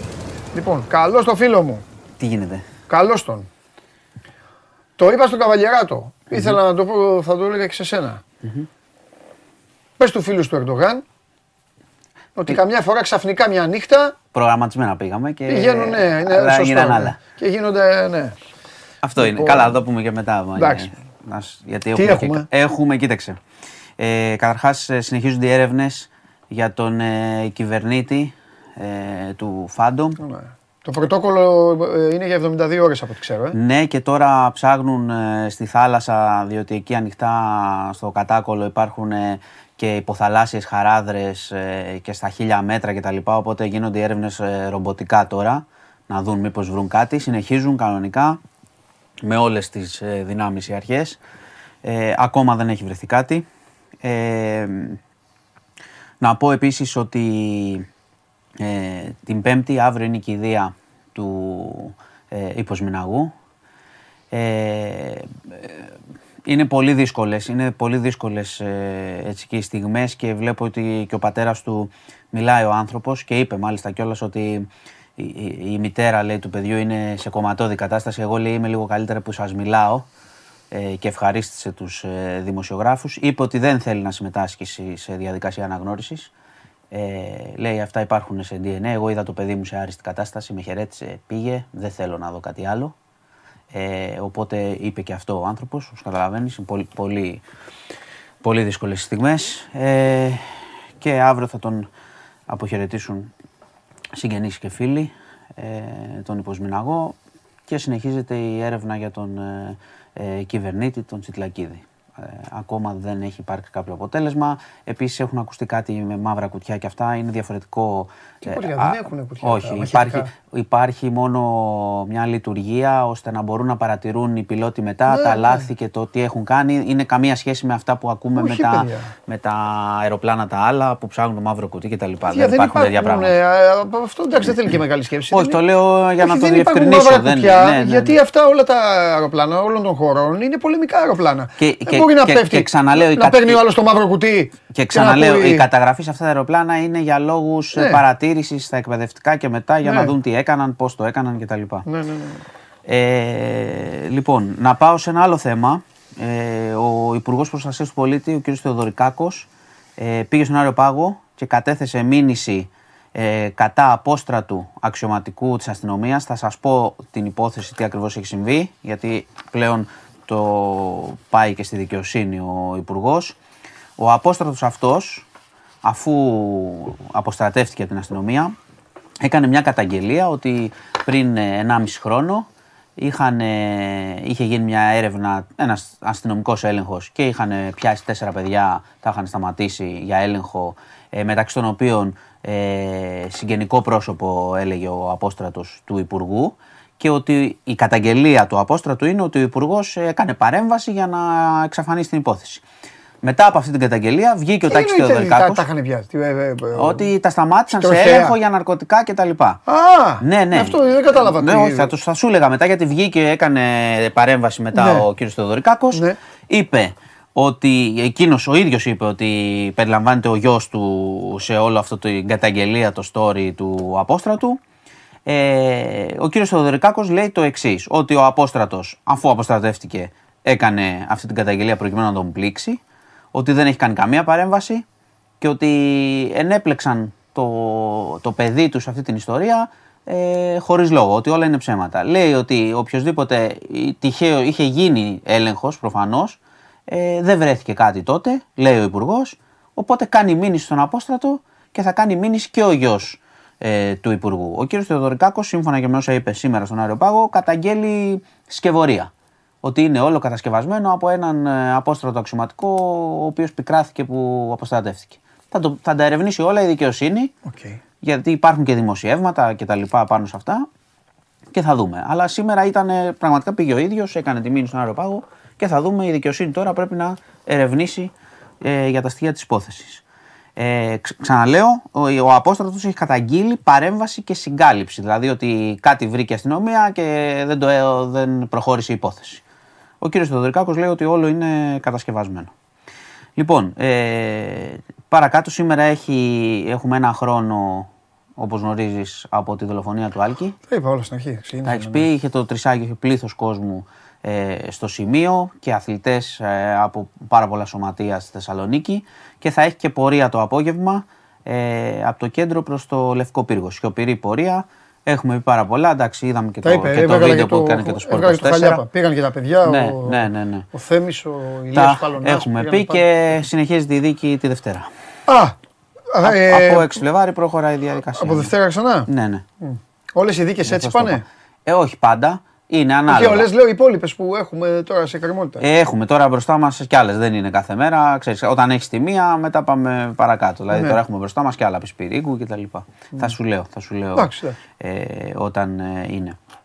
Ε, επίσης, ε, να σου πω ότι είχαμε τώρα πριν λίγο ένα τροχαίο Κηφισίας στο ύψος του Χαλανδρίου. Αναποδογύρισε ένα όχημα μόνο του. Το λέω, ευτυχώς δεν είχαμε τίποτα. Πάνω στην Κηφισία αναποδογύρισε. Μια χαρά ο οδηγός, ναι. Μια χαρά οδηγός στο ρεύμα ανόδου, μια χαρά οδηγός ευτυχώς. Απλά, όπως καταλαβαίνεις, μέχρι να, το, να πάνε, να τα βγάλουν κτλ. Έχει μποτιλιαριστεί ο δρόμος τώρα, γίνεται χαμός, όπως καταλαβαίνεις. Οπότε γι' αυτό το λέω πιο πολύ για χρηστικούς λόγους. Ε, και επίσης, κάτι ακόμα, θα κλείσουμε με αυτό, ένα χρηστικό ακόμα. Να μπείτε στο News είκοσι τέσσερα επτά να δείτε την πλατφόρμα για τα στεγαστικά δάνεια που άνοιξε για τους ευάλωτους δανειολήπτες. Να δείτε αν είστε μέσα, γιατί θα γίνει επιχορήγηση δανείου σε ευάλωτους δανειολήπτες για, για το πενήντα τοις εκατό της αύξησης των επιτοκίων. Τα λέω λίγο δύσκολα, αλλά όσοι έχουν δάνειο με καταλαβαίνουν. Είναι και για αυτούς που έχουν δάνειο. Έχουν δάνειο, και επειδή υπάρχει αύξηση των επιτοκίων, ανακοίνωσαν οι τράπεζες ότι θα υπάρξει βοήθεια στους πιο αδύναμους. Μπείτε λίγο να δείτε αν είστε, αν είστε μέσα. Ναι, έχει πλατφόρμα εκεί για να κάνετε αίτηση. Άνοιξε τώρα, σήμερα. Mm. Αυτά τα ωραία. Περίμενε. Περίμενε. Και κλείνουμε. Περίμενε, περίμενε. Ποια είναι η θέση σου, mm-hmm. γιατί εγώ σου τα είχα πει αυτά, ότι mm-hmm. έτσι κάνουν, και εσύ, επειδή είσαι ένα ευγενικό παιδί, ότι ό,τι δεν έχει να κάνει με το ποδόσφαιρο και τον Ολυμπιακό είσαι ευγενικότατος, μετά αγριεύεις. Με τον Ολυμπιακό μετά, επίσης είμαι ευγενικός. Δεν είσαι ευγενικός, δεν είσαι. Από και για τον μπάσκετ. Κάτσε ρε, δεν θα πούμε αθλητικά ρε. ναι, λοιπόν, θέλω να μου πεις την τοποθέτησή σου, τη θέση σου, για το μαλλιοτράβηγμα, δεν το έχεις χάσει, για το μαλλιοτράβηγμα των μετεωρολόγων. Πολύ ωραία. Όταν εγώ κάθομαι εδώ και σου λέω, αυτοί δεν πετυχαίνουν τη θάλασσα με την πέτρα, εσύ κάθεσαι εδώ και μου λες. Ε, Πολύ ωραία. Μα για τραβιούνται. Τσακώνονται. Έχω να πάω, έχω να πάω στη, στη Θεσσαλονίκη και δεν ξέρω αν πρέπει να φορέσω. Πώς το λένε, ε, πώς τα λέγανε. το σαράντα. Τι θες, αμπέχονο θες. Δεν ξέρω πέρα φορές τον μπέχονο ή πρέπει να πάω αεράτος. Κοίτα, να είσαι αεράτος από μέσα και από πάνω βάλει κάτι. Να βγαίνει. Μπράβο, κοίταξε. Αυτό που λες, έχεις πάρα πολύ δίκιο. Ε, κάτσε. Δηλαδή σε λίγο θα μπουν στο ρίγκ με σεισμολόγους, θα τσακώνονται. Έτσι πως πάνε. Διότι κάποιοι λέγανε για κάτι, για χιονιάδες λέει το Σαββατοκύριακο. Μετά είπανε ότι το Σάββατο λέει θα ανέβει η θερμοκρασία δεκαπέντε βαθμούς. Και μετά λέει θα χιονίσει στα βουνά. Μπράβο, αυτό μπορώ να το πω και εγώ χωρίς μετεωρολόγο. Στην Πάρνηθα θα χιονίσει. Έχει ένα χιόνι, άμα ανέβεται, θα έχει κρύο. Ε, οφείλω εδώ να σημειώσω ότι ο Θοδωρής Κολυδάς, που εγώ αυτόν ακούω πάντα, είναι πάντα πολύ ψυχρεμός. Και όταν έχει κάτι χιονιάδες, κάτι τέτοια, λέει περιμένετε λίγο. Γιατί είναι έμπειρος. Ναι, είναι πάρα πολύ έμπειρος, προφανώς. Και επίσης, ε, επειδή έχει γίνει λίγο show ο καιρός, δεν είναι show. Όπως βλέπεις και εσύ, θες να προγραμματίσεις κάτι, να πας κάπου. Ούτε οι προγνώσεις ε, γίνονται από πάρα πολύ μακριά για πάρα πολύ μακριά. Γιατί πολλές φορές και εγώ λέω, πες μου τον καιρό του Πάσχα τώρα, θα μακάρι να τον έβαζα. Μόνο με σένα θέλω να, να το συζητήσω αυτό. Αυτό που γράφουν και κάποιοι δημοσιογράφοι δηλαδή το ασπάζονται όλο αυτό, ε, βγαίνει μέσα από την επιστήμη. Θέλω να ρωτήσεις τον Κολυδά αυτό το πράγμα. Το γνωστό για, για, τα, για τα ημερομήνια που λένε ότι τον Αύγουστο βλέπουν ότι κάθε καιρό βλέπουν, παίρνουν ένα διάστημα λέει δώδεκα ημερών του Αυγούστου mm. και πάνω ανάλογα, ανάλογα σε αυτό προσαρμόζεται κάθε ημέρα σε ένα μήνα. Και αυτό πρέπει να τον ρωτήσω, αλήθεια δεν ξέρω να σου πω. Σε παρακαλώ πολύ, ερώτησέ τον και πες του, αυτό είναι σύγχρονη μαγεία των Ελλήνων, ο Δία, αυτό τον Αύγουστο. Να σου πω κάτι με την επιστήμη. Με την επιστήμη που έχουμε. Γιατί ως Έλληνες, κανονικοί Έλληνες, τιμώντας τους προγόνους μας, αν δώσει απαγορευτικό στο λιμάνι, κανονικά πρέπει να έρθεις εδώ και να πεις λοιπόν, ο Ποσειδώνας τσαντίστηκε. Γιατί, α, έχα... ναι, γιατί έχασε ένα στοίχημα. Γιατί έχασε ένα στοίχημα. Με τον Άρη. Και σηκώθηκε και, σηκώθηκε και το κάνει έτσι. Και ο Άρης αποκλείστηκε ο συνονόματος του από το κύπελο. Και κοίταξε, έχει κάνει νο, πόλεμο στην Ουκρανία. Νομίζω ότι ο τσακωμός πάντως ναι, που γίνεται είναι ναι, επειδή κάποιοι θέλουν να κάνουν λίγο παραπάνω show, να πούνε λίγο πιο γρήγορα. Δηλαδή ναι, θέλουν και το αποκλειστικό τους εκεί. Οπότε ναι, φτάνουμε σε τέτοια. Δηλαδή, αν προβλέψεις ναι, πριν δεκαπέντε μέρες χιονιά αυτό το Σαββατοκύριακο και μετά φτάνει η θερμοκρασία. Όταν μου είπε η πρόβλεψη ότι θα ανέβει, λέει και θα πάει δεκαπέντε, λέω ότι δεκαπέντε χιονιά δεν λέγατε. Μα πριν δύο εβδομάδες, πριν δύο εβδομάδες. Λέγανε κακοκαιρία και έπεσε μια βροχούλα μισή ώρα. Εντάξει, επειδή, φο... επειδή υπάρχει και ένας φόβος, ε, μην μπλεχτούμε, μην okay. ε, βουτήξουμε σε, κάνα, σε κάμια διάβαση, που πλημμύρισε πάλι για λίγο, έτσι κι αλλιώς. Ε, ναι, ήταν. Αλλά ναι, έχεις δίκιο, το μαλλιοτράβηγμα είναι υπαρκτό. Τέλος πάντων, καλά. Ωραία. Λοιπόν, τι έχεις αυτά. να πεις, τι έχεις να πεις για, για μπάσκετ. Κοίτα, έχω να πω, εντάξει, ως, εντάξει ξέρεις ότι δεν είμαι ειδικός, ως φίλαθλος, ότι αυτό που, αυτό που είδα, τι να σου πω, χάζευα, δεν κοίταγα τίποτα, μόνο σκορ. Απλά χάζευα και το βλέπα. Ε, και αυτό είναι αποτέλεσμα του να έχεις μια λογική διοίκηση, καλούς παίκτες και κατά την άποψή μου πάλι τον καλύτερο coach της Ευρώπης. Και το λέω όπως το λέω. Και νομίζω ότι το πιο δύσκολο, για μένα το πιο δύσκολο πράγμα που, που έχει κάνει ο Μπαρτζόκας για να είναι σε αυτό το σημείο είναι ότι έχει φτιάξει μια μηχανή που λειτουργεί έτσι επιστημονικά παρά την αγάπη του για την ομάδα. Παρά την αγάπη του για την ομάδα. Έτσι θεωρώ εγώ.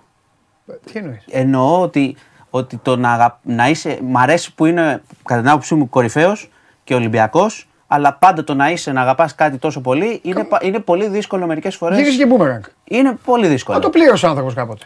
Ναι, αλλά τώρα αυτή τη στιγμή γι' αυτό λέω. Ότι όταν έχει καταφέρει να φτιάξει αυτό που okay, είναι νωρίς. Όπως είπες και εσύ είπες και πριν, ότι είναι, είναι πολύ νωρίς, νωρίς και τα λοιπά. Εγώ λέω, για το, εγώ λέω εμπειρικά τι έχει δείξει. Ναι, άλλο, αλλά, αλλά ότι όταν, παίζει διαστημικά. Όχι, δεν είναι μόνο αυτό. Είναι ότι παίζει και ότι μπαίνουν και άλλοι παίχτες και, ναι, και φαίνονται έτοιμοι και τα λοιπά. Και ψυχολογικά έτοιμοι. Mm-hmm. Πολύ σημαντικό.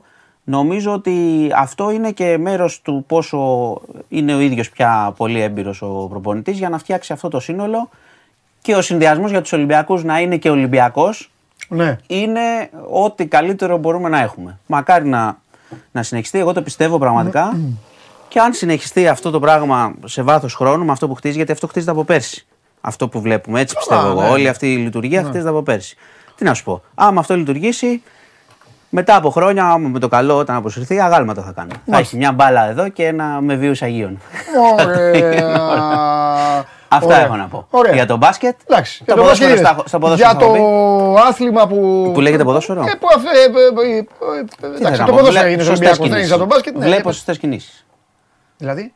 Διάφορα εδώ που ακούω. Ε, κάποιες αποχωρήσεις, κάποια αυτά, όλα σωστά είναι. Α, είσαι εντάξει. Είσαι, ευχαρισ... εντάξει. Είσαι ευχαριστημένος από τη χθεσινή ημέρα, δηλαδή. Πολύ εντάξει. εντάξει. Έγινε. Πάρα πολύ. Λοιπόν, τέλεια. Αυτά μια χαρά. Φοβερός. Αύριο. Έγινε. Τα λέμε. Λοιπόν, για πάμε, πάρτε μια ανάσα. Πριν πάρετε ανάσα. Πριν πάρετε ανάσα. Στενοχωρήθηκα χθες. Τώρα είναι και τα παιδιά εδώ θα βλέπουν προφανώς. Μου έστειλαν πάρα πολύ, πάρα πολύ. Αλλά όπου υπάρχει κάτι το οποίο είναι στενάχωρο, μπορούμε να δούμε και το καλό της υπόθεσης. Τι εννοώ. Παίξαμε λοιπόν τα over τρία κόμμα πέντε τρίποτα του έξι με εκτελεσμένα, δύο κόμμα είκοσι πέντε απόδοση. Ενός παίκτη ο οποίος γουστάρει συνέχεια να σουτάρει, να παίρνει την μπάλα, να βγαίνει πολλές φορές και από το σύστημα του Μπράντοβιτς, κάτι το οποίο δεν είναι και εύκολο. Φάγαμε ένα κουβά από εδώ μέχρι το λιμάνι. Το καλό της υπόθεσης είναι ότι ο Έξουμ δεν έκανε τίποτα. Τίποτα. Χωρίς να έχω διάθεση να σας πάρω στο λαιμό μου, καμία. Εγώ να ξέρετε προσωπικά, εγώ προσωπικά, θα επιμείνω, μισό λεπτό κιόλας, να δω αύριο, στο Κάουνας. Θα επιμείνω.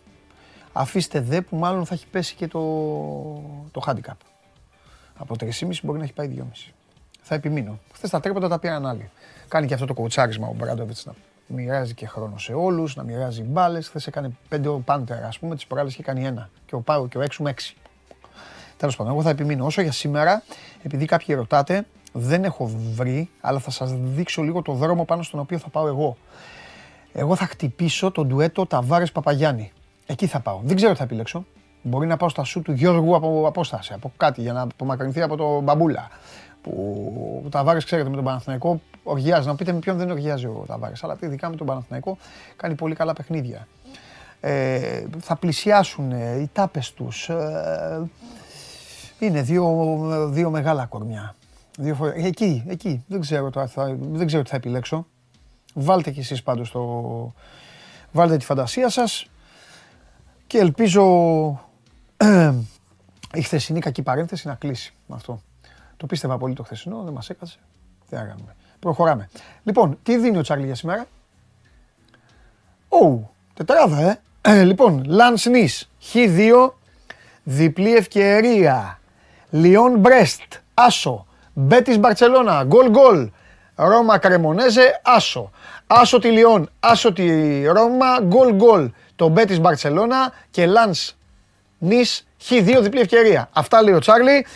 Πάμε να δούμε λοιπόν πώς ολοκληρώθηκε ε, η μεταγραφική περίοδος στον μοναδικό που χθες έκανε χτυπήματα και ενώ η μεταγραφική περίοδος πλην ελεύθερων, γιατί ελεύθερους παίκτες μπορείς να πάρεις και σήμερα. Ε, πάμε και μετά καταλαβαίνετε ότι είναι όλο αυτό που περιμένετε τόσο κάθε εβδομάδα, τη στιγμή που περιμένετε έφτασε, αλλά έχω πολλά ράματα. Έχω έρθει οπλισμένος. Και πολύ δυνατός είμαι, πολύ δυνατός. Πάμε όμως πρώτα, γιατί έχουμε χαριστούμενα. Πάμε.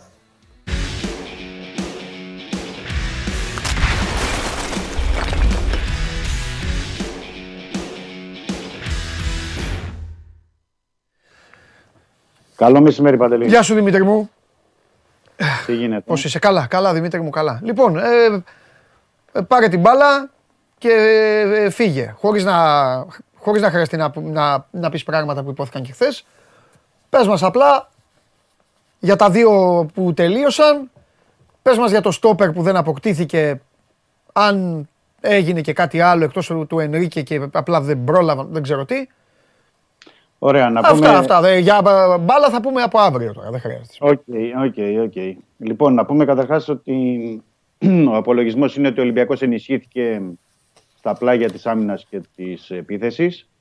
Οι τέσσερις κινήσεις που έγιναν ήταν ο Ροντινέι και ο Ραμόν, οι δύο Βραζιλιάνοι, δεξιά και αριστερά στην άμυνα.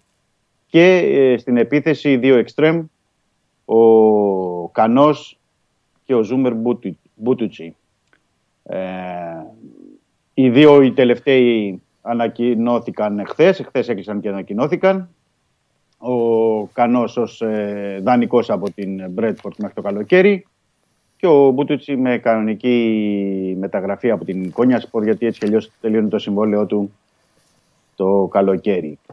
Τέσσερις ε, παίκτες, διαφορετικά άκρα. Υπάρχει και σχετικό κείμενο που υπάρχει και στους Sport είκοσι τέσσερα να διαβάσουν οι φίλοι μας, οι αναγνώστες, για να μπορούν να δουν και αναλυτικά τι έχει γίνει. Και ο Ολυμπιακός πλέον διαφοροποιείται, εννοώ διαφοροποιείται γιατί όσο βλέπαμε τον Ολυμπιακό με τα τρία δεκάρια μόνιμα, ναι, τώρα ναι. πια ο Μίτσελ ε, έχει τη δυνατότητα να μπορεί να το διαφοροποιεί, να το αλλάζει. Έχει κανονικά εξτρέμ με έτοιμους, όπως είναι πια και ο Κανός με τον ε, Μασούρα από τη μία και ο Ζούμερ με τον Γκάρι Ροντρίγκες από την άλλη. Οπότε έχει τέσσερις πολύ δυνατούς ε, ακραίους, συν ε, τα δεκάρια που υπάρχουν, συν ε, είπαμε τους ε, πλάγιους μπακ που υπάρχουν τώρα για τον Ολυμπιακό. Ε, αυτό σε ό,τι αφορά τα άκρα, πάει με καινούργια άκρα Ολυμπιακός το υπόλοιπο της σεζόν. Δεν ενισχύθηκε στο κέντρο της άμυνας. Ήταν μια θέση ε, που θα έπρεπε να έχει ενισχυθεί.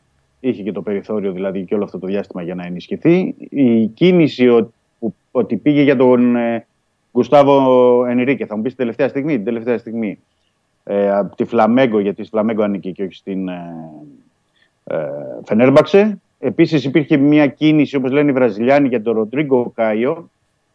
Επίσης, Βραζιλιάνος στόπερ ε, που είναι και εκείνος ανήκει στην ε, Φλαμέγκο. Έγινε μια κίνηση. Τώρα δεν ξέρω αν από την αγορά των ελεύθερων θα μπορέσει να κάνει μια κίνηση ο Ολυμπιακός στις επόμενες ημέρες. Το ότι κυνήγησε να πάρει ένα στόπερ ε, δείχνει και μια πρόθεση ότι ήθελε κάποια κίνηση να κάνει εκεί.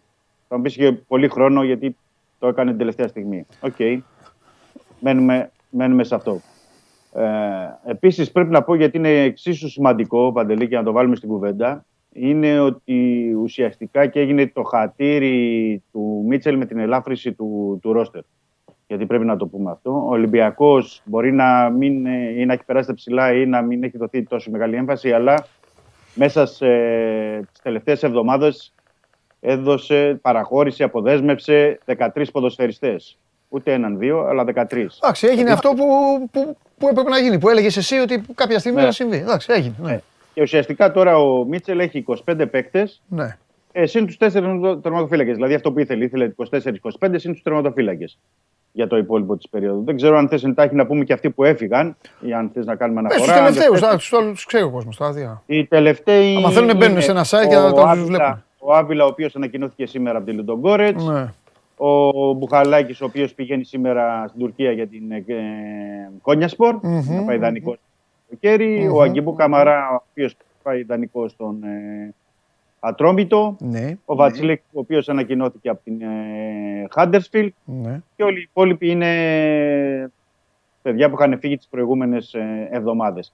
Το περίεργο της όλης κατάστασης είναι ότι δεν έφυγε τελικά ο Τελαφοέντε, γιατί εχθές το, το βράδυ δεν. Πρόλαβαν, ε, δεν ήταν μέσα στα χρονικά περιθώρια να λυθεί ο δανεισμός του από τον Ολυμπιακό και να φύγει από τη Μαρσέγκ δανεικός για την Χαλ.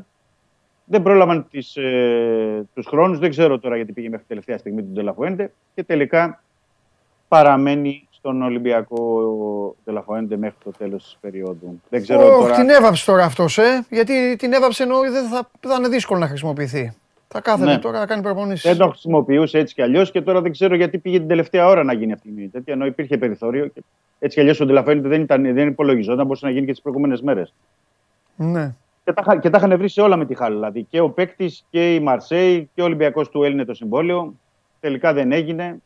Και προφανώς αφού έχει και το συμβόλαιο του με τον Ολυμπιακό και τα χρήματα που πρέπει να πάρει, είναι στον, στον Ολυμπιακό. Ναι. Αυτ, ναι. Αυτά σε ό,τι αφορά, δηλαδή τα μεταγραφικά.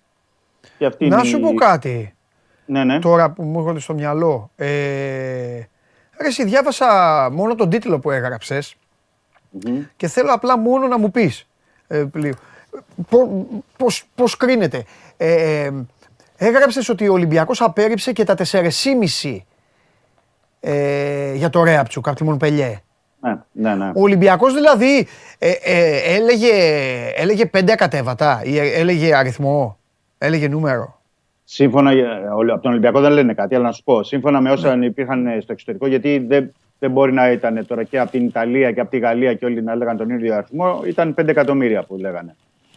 Ε, η και, Μονπελιέ... ε, και δεν τον έδωσε. Και δεν τον έδωσε, ναι. Εντάξει, κοίταξε να δεις, επειδή ο Ολυμπιακός τα πεντακόσια χιλιάρικα,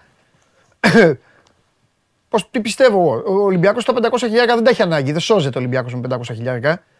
Πουλάει, παίκτες έχει. Έχει, έκανε και αύξηση ο Μαρινάκης στο μετοχικό κεφάλαιο. Θέλω να πω πεντακόσια χιλιάρικα. Νομίζω, νομίζω ότι, ότι μένει και για αγωνιστικούς λόγους.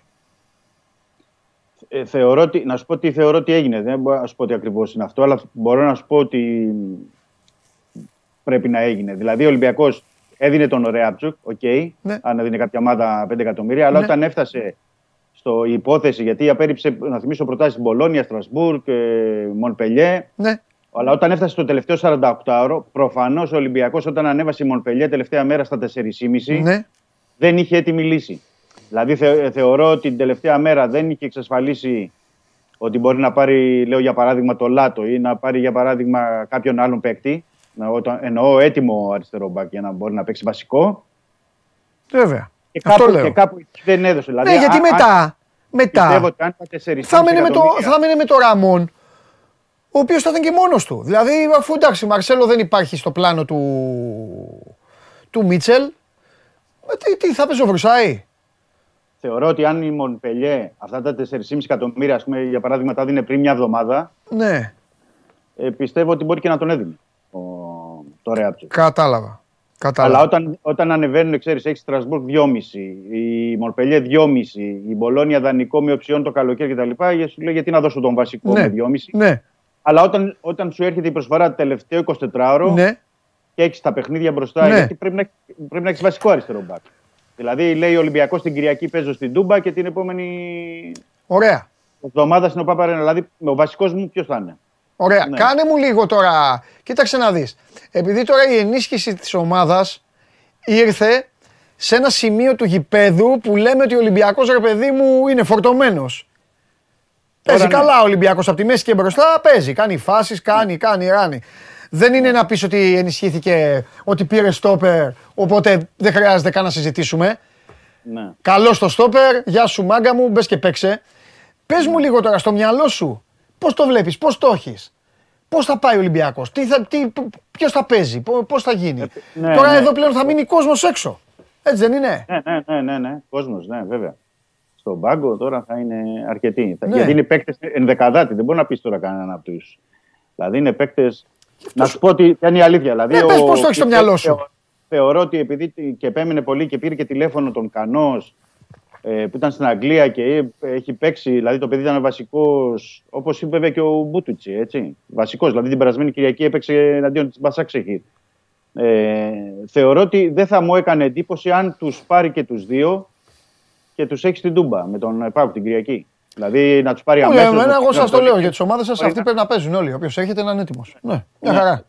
Και είναι και έτοιμοι, ναι, και είναι και εξτρέμ που μπορούν να κάνουν πράγματα, ε, δεν θα απέκλεια. Δηλαδή θεωρώ τώρα ότι πια στο, στο, στο μυαλό του, του Μίτσελ, τουλάχιστον για τα παιχνίδια, ναι, με τον ΠΑΟΚ και την ΑΕΚ, είναι να πάει με τους, ε, με τους εξτρέμ. Τώρα θα μου πεις θα είναι και οι δύο καινούργοι, ένας από τους δύο.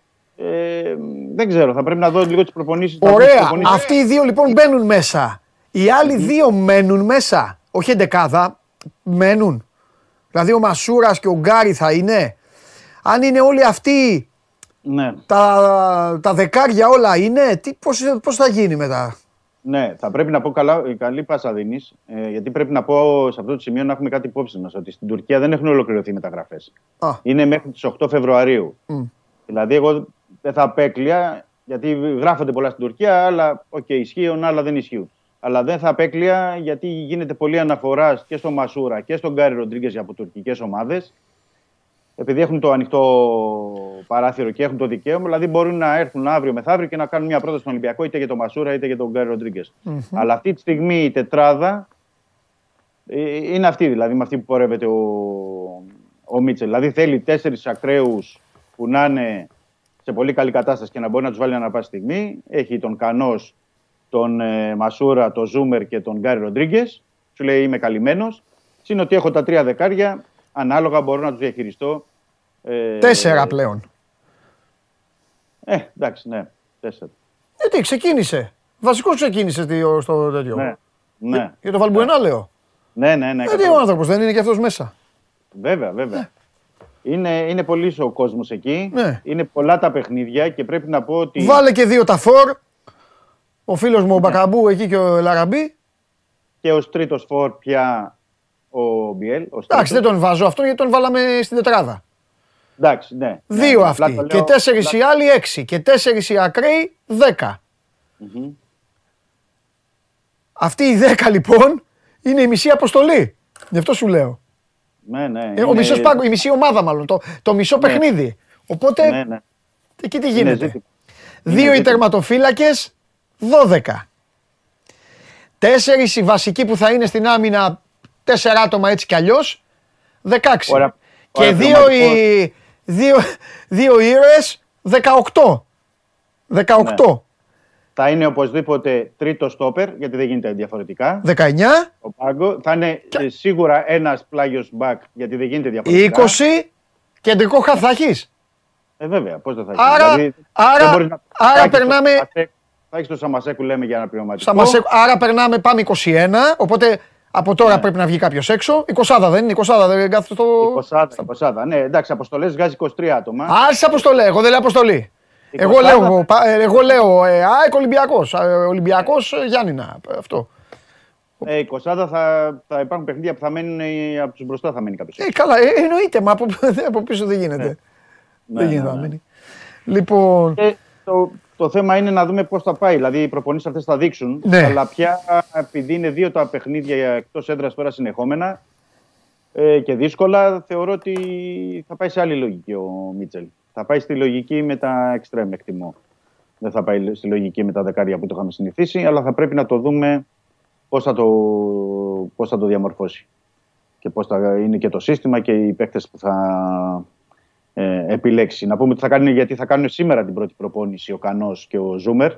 Έτσι, σήμερα στην ε, Τετάρτη, ναι, σήμερα στην, ε, στο Ρέντι. Οπότε θα έχουμε τις προπονήσεις, γιατί ουσιαστικά σήμερα θα κάνουν ένα χαλάρωμα και ένα ατομικό πρόγραμμα οι παίκτες. Πέμπτη Παρασκευή θα δούμε και τι θα δοκιμάσει ο Ισπανός τεχνικός για το, το παιχνίδι στην ε, Τούμπα. Και πρέπει να πω εδώ, Παντελή, γιατί ε, αναφέρει και αυτό στο, ναι, στο κομμάτι, είναι ένας ναι. πολύ κρίσιμος Φεβρουάριος, πάρα πολύ κρίσιμος για τον Ολυμπιακό. Mm-hmm. Έχει έξι παιχνίδια, τα τέσσερα είναι, με, είναι τα δύο με την ΑΕΚ στο κύπελο, ναι. που ουσιαστικά είναι, δηλαδή, παίζεται η πρόκληση στον τελικό, ναι. και είναι, από τα άλλα τέσσερα, τα δύο είναι με τον ΠΑΟΚ έξω και τον Παναθηναϊκό στο Καραϊσκάκης. Οπότε ναι. καταλαβαίνεις ότι κρίνονται πάρα πολλά μέσα στον Φεβρουάριο. Ναι. Και πρέπει να γίνει και η κατάλληλη διαχείριση του, του υλικού. Είναι ένας μικρός μήνας. Ε, ημερολογιακά με μεγάλα παιχνίδια ναι. για τον Ολυμπιακό. Θα κρίνει, ναι, είκοσι τέσσερα, θα κρίνει ναι. όλη την άνοιξη. Θα κρίνει όλη, ο, Φε, ο Φλεβάρης θα κρίνει όλη την άνοιξη. Ναι, βέβαια. Γιατί και σε συνδυασμό με τα παιχνίδια που έχουν ναι. και οι υπόλοιπες ομάδες. Ναι. Και, και εκεί θα φανεί πόσο κοντά είναι στη, στην κορυφή. Πόσο... Μαρσέλο, κανονικά. Δεν έχουμε, ναι. Δεν έχουμε κάποια εξέλιξη. Μέχρι αυτή τη στιγμή. Ωραία. Δεν έχω να πω εγώ κάτι λοιπόν, το τώρα που σε άκουσα για να τελειώνουμε, από όλο αυτό θεωρώ ότι ο Ολυμπιακός με μια μεθοδικότητα δική του, γιατί αυτά τα πράγματα αλλιώς τα συζητάει ο κόσμος και εμείς, αλλιώς γίνονται στην πραγματικότητα, γιατί είναι μανατζαρέοι, είναι ομάδες, είναι, πρέπει να είμαστε λίγο σοβαροί ναι. όταν τα ναι. συζητάμε. Τέλος πάντων, με μια μεθοδικότητα δική του απαλλάχθηκε από πολύ κόσμο που έπρεπε mm. να απαλλαγεί και... δεν ενισχύθηκε στο πιο εκεί που έχει το μεγαλύτερο του πρόβλημα εδώ και πάρα πάρα πάρα πολύ καιρό. Κρατάω όμως ανοιχτό αυτό που έχω πει από την πρώτη στιγμή εγώ, ότι μπορεί να μην βρει και κάτι πάνω στο οποίο μπορεί να, να πατήσει. Αν είναι, ναι, κα, αν είναι κάτι το οποίο δεν θα είναι καλύτερο από αυτούς που έχει, δεν αξίζει και να το πάρει. Μην κοροϊδευόμαστε.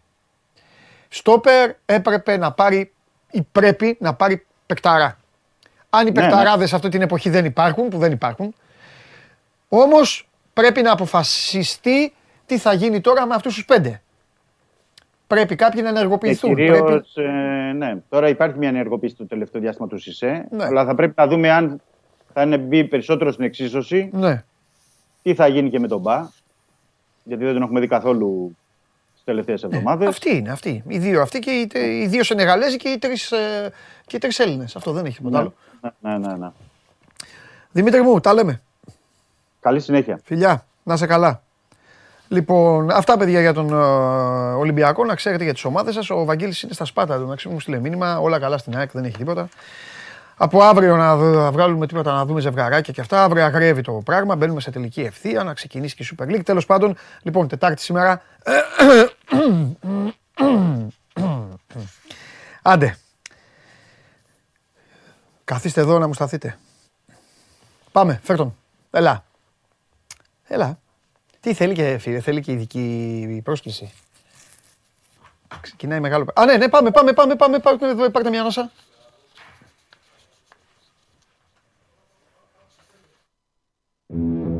Κατέβασε το νέο app του Sport είκοσι τέσσερα και διάλεξε τι θα δεις.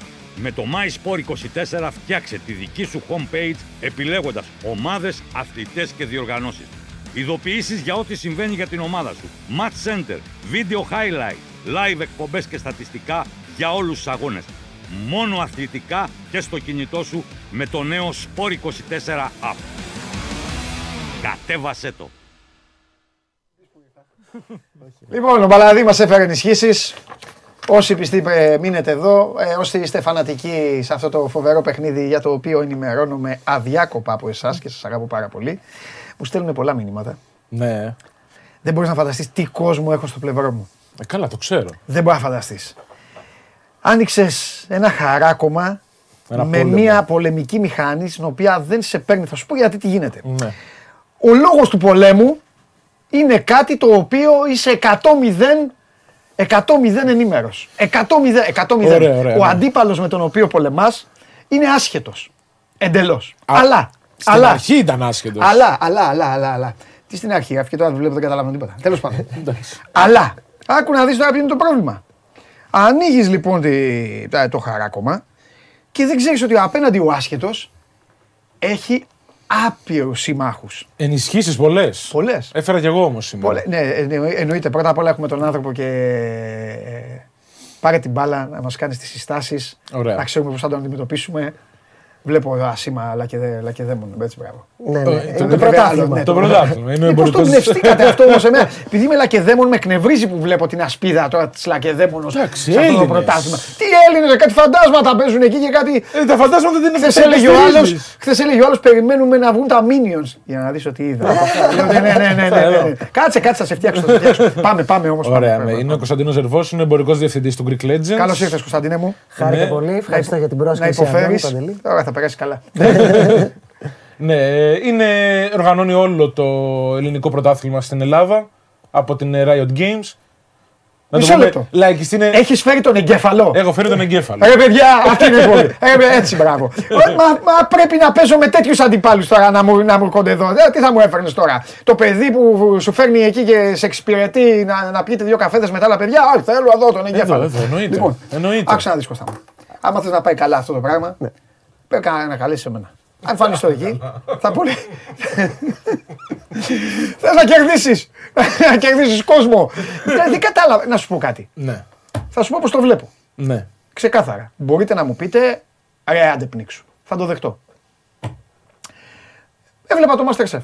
Ωραία. Το πρώτο κιόλας MasterChef το βλέπα φανατικά γιατί τελείωνα, τελείωνε η προπόνηση. Ακούστε πώς μου καθόταν. Τελείωνε η προπόνηση.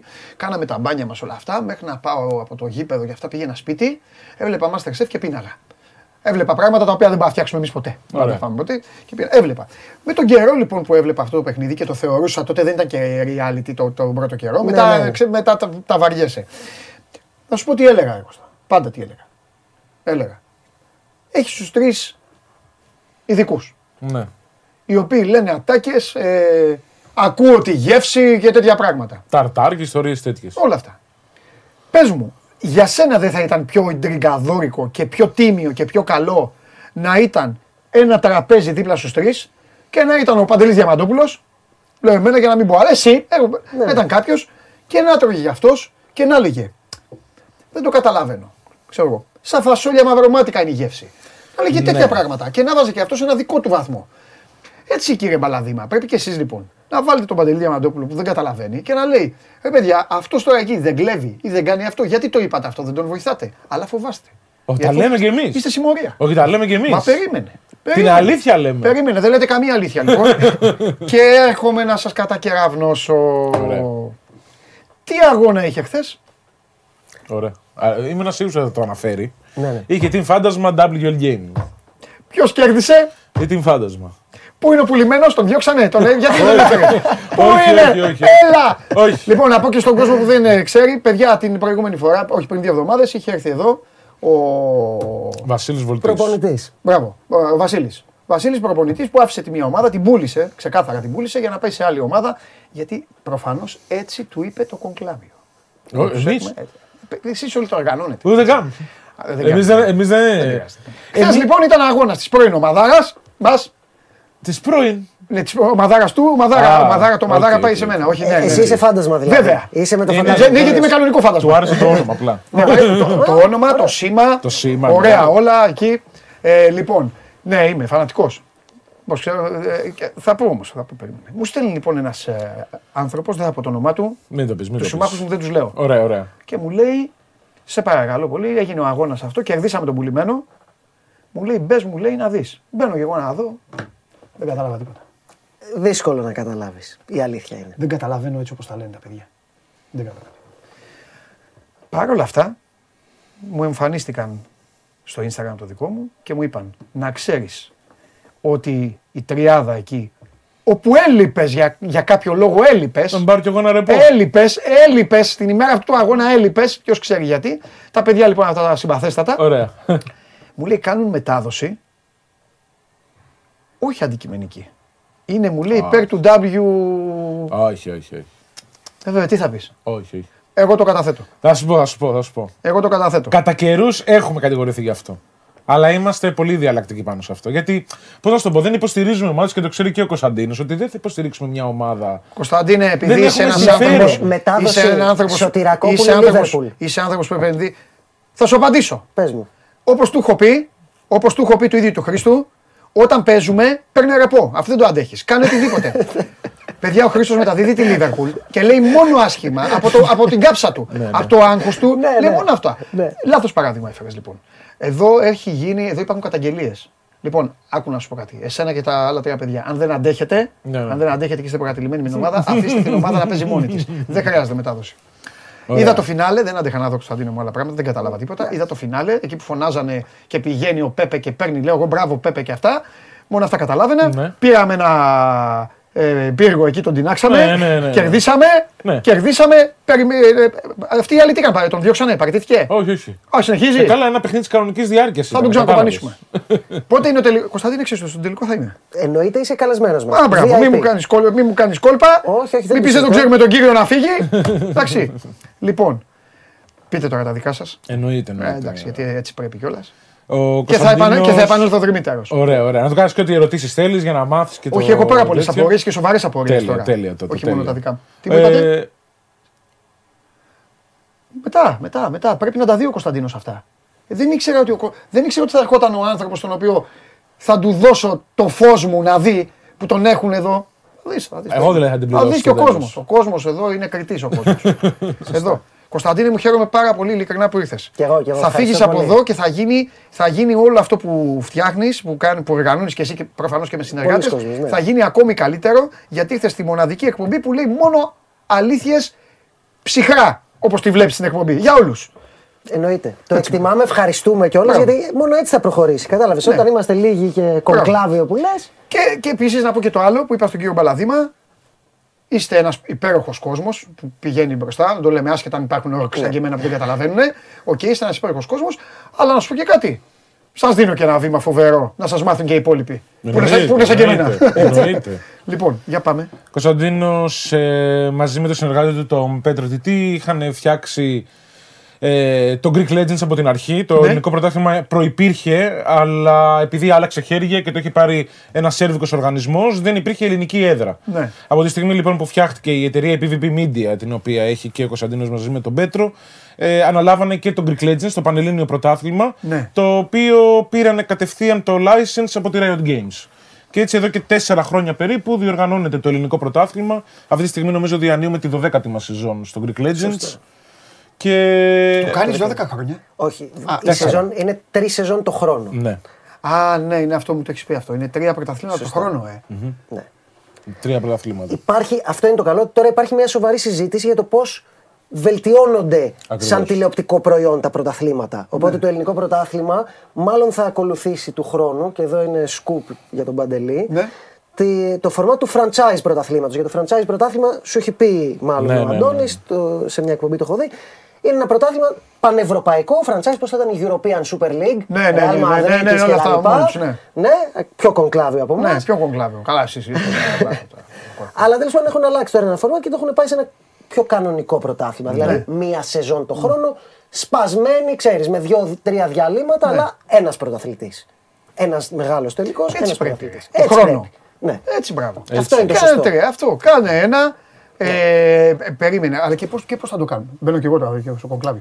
Και πώς θα, και πώς θα γίνει όμως. Θα γίνουν πάλι έτσι και μετά θα βγαίνει ένας. Δεν μπορείτε να το απλώσετε, ρε παιδί μου. Να είναι ένα πρωτάθλημα και τέλος. Ένα πρωτάθλημα που είναι σε όλη την Ευρώπη. Πανευρωπαϊκό. Όχι, ας στην Ευρώπη. Ναι. Ας την Ευρώπη. Το χρόνο. Εδώ λέμε για το δικό μας. Ναι. Το δικό μας. Ε, αυτό, ότι αυτό, έτσι θα γίνει. Αυτό θέλουμε να κάνουμε. Με, με, κάνε κάτω σκοτία. Κάνε τους γύρους περισσότερους. Κάπως έτσι θα γίνει. Ναι. Έτσι ακριβώς. Και ας μην παίζουν, γιατί να παίζουν και είδα παρατήρησα δηλαδή. Έπαιξε η πρώτη αγωνιστική και η δεύτερη, τρίτη, τετάρτη. Ε, το κάνουμε διημεράκι. Τώρα θα είναι τριημεράκια μα γίνεται. Τι τριημεράκια, γιατί τόσο κοντά πρέπει να είναι. Όχι, ε, δεν μπορεί πολλές... να είναι κανονικά όπως ο αθλητισμός, να είναι μια φορά τη βδομάδα. Ε, Κωνσταντίνε, εγώ ρωτάω και βλακίες. Να ξέρεις ότι είναι ναι. Γιατί είναι ναι. κατάλαβες. Ναι. Όπως και στα πρωταθλήματα, έχει να κάνει και με τον τηλεοπτικό χρόνο. Θέλεις να καλύπτεις μέσα σε μια σεζόν ναι. κάποιον τηλεοπτικό χρόνο. Ναι. Και για τις πλατφόρμες που ναι. μεταδίδουν. Που έχει μια συμφωνία και σου λέει: Μα το είδα. Πρώτα απ' όλα είστε εντυπωσιακοί. Έχετε χορηγούς που, που άλλοι δεν έχουν, που άλλοι παρακαλάνε. Ναι. Αλλά και, επειδή απευθύνεστε και σε πολύ νεαρό κόσμο, αυτό. Μπορείτε να αυξήσετε και τους χορηγούς. Γιατί ο χορηγός, οι χορηγοί τι θέλουν, κυνηγάνε αυτές τις ηλικίες, γιατί σου λέει ηλικιακά αυτοί είναι οι επόμενοι πελάτες. Σωστά. Γιατί να δώσω κάτι που βλέπουν οι πενηντάριδες. Οι εξιντάριδες και να μην δώσω κάτι που βλέπουν οι δεκαεξάριδες. Δηλαδή μια εταιρεία τεχνολογίας θα πάει σε εμάς. Ναι, έτσι. Και όχι μόνο αυτό. Και είστε ένας καθαρός χώρος, ρε παιδί μου. Μέχρι αυτά που βλέπω μέχρι τώρα. Ενώ καθαρός χώρος. Το να πω δεν κρύβονται πράγματα από πίσω που οι εταιρείες. Αυτά υπάρχουν να ξέρεις. Δηλαδή οι εταιρείες σου λένε αυτοί είναι ομάδες. Είναι έτσι. Να μην το μολύνω το προϊόν μου. Εσείς είστε... είναι, είναι ακόμα ερασιτεχνικό στο δικό ναι, μας το επίπεδο. Κακά τα ψέματα. Ναι, ναι. Παρότι γίνονται σοβαρές επενδύσεις και ναι. μεγάλη χορηγή, είναι ακόμα ερασιτεχνικό. Ναι. Θα ακούσεις για παίχτες, που έλεγε ο Αντώνης απ' έξω, ότι κάποιοι δεν έρχονται στην προπόνηση. Ναι. ναι. Στον επαγγελματικό αθλητισμό αυτό επιφέρει πρόστιμα. Μία, δύο, τρεις. Φεύγεις. Μου άρεσε αυτό. Τι δεν έχουν προπόνηση και δεν πάνε. Εντάξει, κατά καιρούς υπάρχουν τέτοια πράγματα, εννοείται. Ε, επειδή είναι ερασιτεχνικό το επίπεδο, όπως λέει ναι. και ο Κωνσταντίνος. Ναι, αλλά ερασιτεχνικό, αλλά Κωνσταντίνε πληρώνονται. Μου είπε εδώ ο κ. Αντώνης. Βέβαια. Έχουν προέδρους, λέει και αυτά. Είναι επάγγελμα και για εμάς τους σχολιαστές και οι παίχτες και όλα. Άλλο εσείς. Ναι, ναι, λες για τις ομάδες. Άλλο εσείς. Εσύ πας, δεν ακούω. Πιο δυνατά δεν ακούω.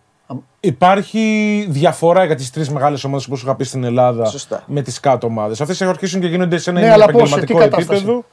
Και οι άλλες είναι ακόμα ερασιτεχνικά, θα δώσουν ένα αλφα μισθό, πολύ μικρό, ναι. δυστυχώς ναι. ακόμα.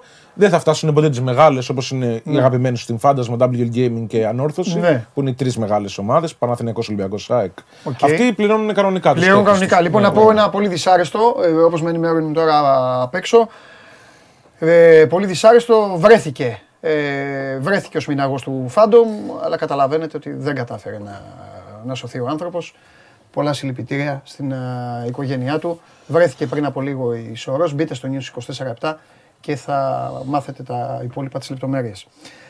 Ε, λοιπόν, ε, τι είναι αυτό που ξεχωρίζει και ανοίγει έτσι την ψαλίδα, Κωνσταντίνε? Και πώς, αυτό εσύ, πώς, πώς το, εσύ με το συνεργάτη σου, ας πούμε, πώς το, πώς το δεχτήκατε? Δηλαδή, τι εννοώ. Τώρα είπα ο Αντώνης ότι είναι τρεις μεγάλες ομάδες. Mm. Τρεις μεγάλες ομάδες, αυτές είναι μεγάλες ομάδες. Προσπαθώ πέρα από την πλάκα που κάνω να, να εντρυφήσω λίγο. Αυτές είναι μεγάλες ομάδες γιατί υπάρχουν, ας πούμε, δύο άνθρωποι ε, ή ένας άνθρωπος που έχει την τρέλα του και είναι εφοπλιστής, είναι επιχειρηματίας και λέει, λοιπόν, εγώ επειδή όλοι στην Ελλάδα θέλουμε να βγαίνουμε και να φωνάζουν πρόεδρε, να με φωνάζουν και με ένα πρόεδρο, θα πάρω μια τέτοια ομάδα. Αφού δεν μπορώ να γίνω πρόεδρος σε ομάδα μπάσκετ. Είναι ακριβό. Θα, ναι, μπράβο, θα γίνω σε μια τέτοια. Και δίνει λοιπόν περισσότερα χρήματα αυτός από μια άλλη ομάδα της δεκάδας. Δέκα δεν είναι. Δέκα. Σε εμάς είναι οκτώ τώρα, δέκα είναι στο ευρωπαϊκό. οκτώ. Από μια άλλη ομάδα της οκτάδας που μπορεί να είναι απλά. Υπάρχει τέτοια ομάδα. Να είναι πέντε φίλοι, ξέρω εγώ, και να είναι ένας και να είναι πιο. Και να υπάρχει, επειδή, επειδή υπογράφουμε συμβάσεις ναι. με εταιρείες ναι. για την πρώτη κατηγορία, ναι. πάντα υπάρχει ένα νομικό πρόσωπο από πίσω. Ναι. Και μπορεί να ξεκινάνε σαν πέντε φίλοι, ναι. αλλά υπάρχει ένας άνθρωπος ο οποίος θα υπογράψει και θα κάνει τη νομική σύσταση. Τώρα, ναι. εννοείται υπάρχει αυτό που λες. Υπάρχει ο, ο εφοπλιστής, ο πλούσιος που θέλει να γίνει πρόεδρος και θέλει να πετύχει. Ναι. Υπάρχουν και projects πολύ καλά. Διαφημιστικά projects. Είναι μια εταιρεία που έχει φτιαχτεί, μια ναι. διαφημιστική εταιρεία και σου λέει θα έχουμε ένα συγκεκριμένο ναι. budget. Και πάμε να φτιάξουμε ένα προϊόν media. Καλή ώρα. Okay. Και αυτό είναι ναι, η ομάδα. Ναι, ναι, ναι, ναι. Υπάρχουν αντίστοιχα οι οργανισμοί όπως είναι η ντάμπλιου ελ Gaming που είναι από το δύο χιλιάδες δεκαπέντε δεκατέσσερα. Παθιασμένα παιδιά που το χτίσανε χωρίς μισθό, χωρίς να φανταστούν όταν ήταν δεκαπέντε χρονών ότι πόσο μπορεί να μεγαλώσει. Ε, και ξαφνικά είναι τώρα και έχουν χορηγούς Red Bull. Ε, κλέβουν οι προπονητές και αυτά. Η ομάδα από πότε ιδρύθηκε η ομάδα, η δικιά μου ομάδα, πότε ιδρύθηκαμε. Είναι λίγο πιο νέα, είναι κάπου το δεκαεπτά δεκαοκτώ, κάπου εκεί. Λοιπόν, να σου πω τώρα, εδώ μου λένε να σας πω διάφορα πράγματα με ορολογίες, δεν σας το λέω τώρα, προφανώς αυτοί είναι πρωταγωνιστές, εννοώ πρωταγωνιστές παικτάκια, αν το λέω λίγο. Οπότε δεν χρειάζεται τώρα. Έχει έρθει εδώ ο άνθρωπος τώρα που, ε, και θα του μιλήσουν. Είναι σαν να πηγαίνει ο, ο, ο, ο πρόεδρος της, ε, της Premier League. Σε έφτιαξα. Ναι, ο, ναι. ο πρόεδρος της Premier League και να του μιλάω εγώ τώρα για το αν είναι καλός ο, ο, ο, ξέρω εγώ. Όχι, όχι, τους παίχνεις αυτό. Ο, ο Αντώνης. Εδώ. Όχι, ποιον Αντώνη, ας τον Αντώνη. Τον Αντώνη. Κωνσταντίνε μου, θες να σου πω ποιος κάθεται δίπλα σου. Για πες. Δεν θα σου πω. Παρακαλώ. Πού τα βρίσκεις? Πού? Αυτό είναι τρέιλερ. Πάμε στην επόμενη. Εσύ. Και πάμε, πάμε. Δείξτε τους όλους. Δείξτε τους όπως τον έχω. Λοιπόν. Εσύ. Εσύ. Τι δουλειά έχεις? Με δύο. Ιερά. Με δύο ιερά, ιερά αυτού του πλανήτη, αυτού του κόσμου. Του κόσμου του δικού μου. Ναι, τι δουλειά έχεις εσύ με το φραπέ και με το τάβλι. Πες μας, κύριε Μπαλαδήμα. Εσύ κανονικά εκεί έπρεπε να έχεις κανένα μοχλό, κανένα πληκτρολόγιο και ένα τέτοιο. Πρώτον, είμαι μεγάλο ηλικία για να έχω τέτοια πράγματα. Δεν τα παίζω πολύ καλά. Πρώτα απ' όλα, θέλω να σε αποθεώσω και εσένα και τα άλλα τα παιδιά. Κανονικά έτσι έπρεπε να είστε. Αυτό είναι. Ταβέρνα, ρεμάλια, Κυριακή, πριν το γήπεδο. Φοβερός ο φίλος μου εκεί με μαλλί. Με μαλλί και γυαλί ηλίου έχει ξυπνήσει πριν ένα τέταρτο. Πριν ένα τέταρτο έχει ξυπνήσει, γι' αυτό κάθεται εκεί, βλέπει. Είναι αυτός που λέει: δεν έπαιξες καλά τα ντόρια, ρε Μπαλαδήμα. Ναι, ναι, ναι. Λοιπόν, το ξέρω ότι είναι τρέιλερ. Έπεσε πάνω μου, εγώ το ανακάλυψα. Έπεσε πάνω μου και απαθανάτησα αυτές τις σκηνές. Εσύ τώρα κάτσε, Κωνσταντίνε. Κάτσε, εσύ, Κωνσταντίνε. Μην μου πεις ότι κρύβεσαι εσύ πίσω από αυτό. Σε παρακαλώ. Εγώ το έφερα για να κατακεραυνώσω το. Έλα, ξέρω ότι είναι το. Ε, πες το, το τρέιλερ της σεζόν είναι. Ναι. Ναι. Ωραίο είναι, συνδυάζει, είναι πολύ έξυπνο. Συνδυάζει ε, την εποχή που όλα αυτά που ασχολείστε δεν υπήρχαν. Ναι. Συνδυάζει την εποχή που, που, που ακόμα προσπαθούμε κάποιοι να συντηρήσουμε να πάμε να παίξουμε ένα τάβλι, να πιούμε φραπέ και να λέμε βλακίες με όλα αυτά τα οποία τώρα έχετε εσείς βάλει μπροστά εδώ και χρόνια. Ωραίο είναι. Ωραίο είναι. Αυτό ξέρω ότι σ' αρέσει. Άλλο δεν θες να την πειράξεις, το ξέρω. Εννοείται, ωραίο είναι. Λοιπόν, ποια είναι τα πλάνα τώρα, ποια είναι τα σχέδια, ποιο είναι το όνειρό σου, το όνειρό σου να μου πεις. Το όνειρό μου είναι να γίνει πραγματικά επαγγελματικό πλέον αυτό το κομμάτι στην Ελλάδα. Και το League of Legends. Τι βάψαμε. Εντάξει, νομίζω θα φτάσει. Μπορεί να αργήσει λίγο, αλλά θα φτάσει.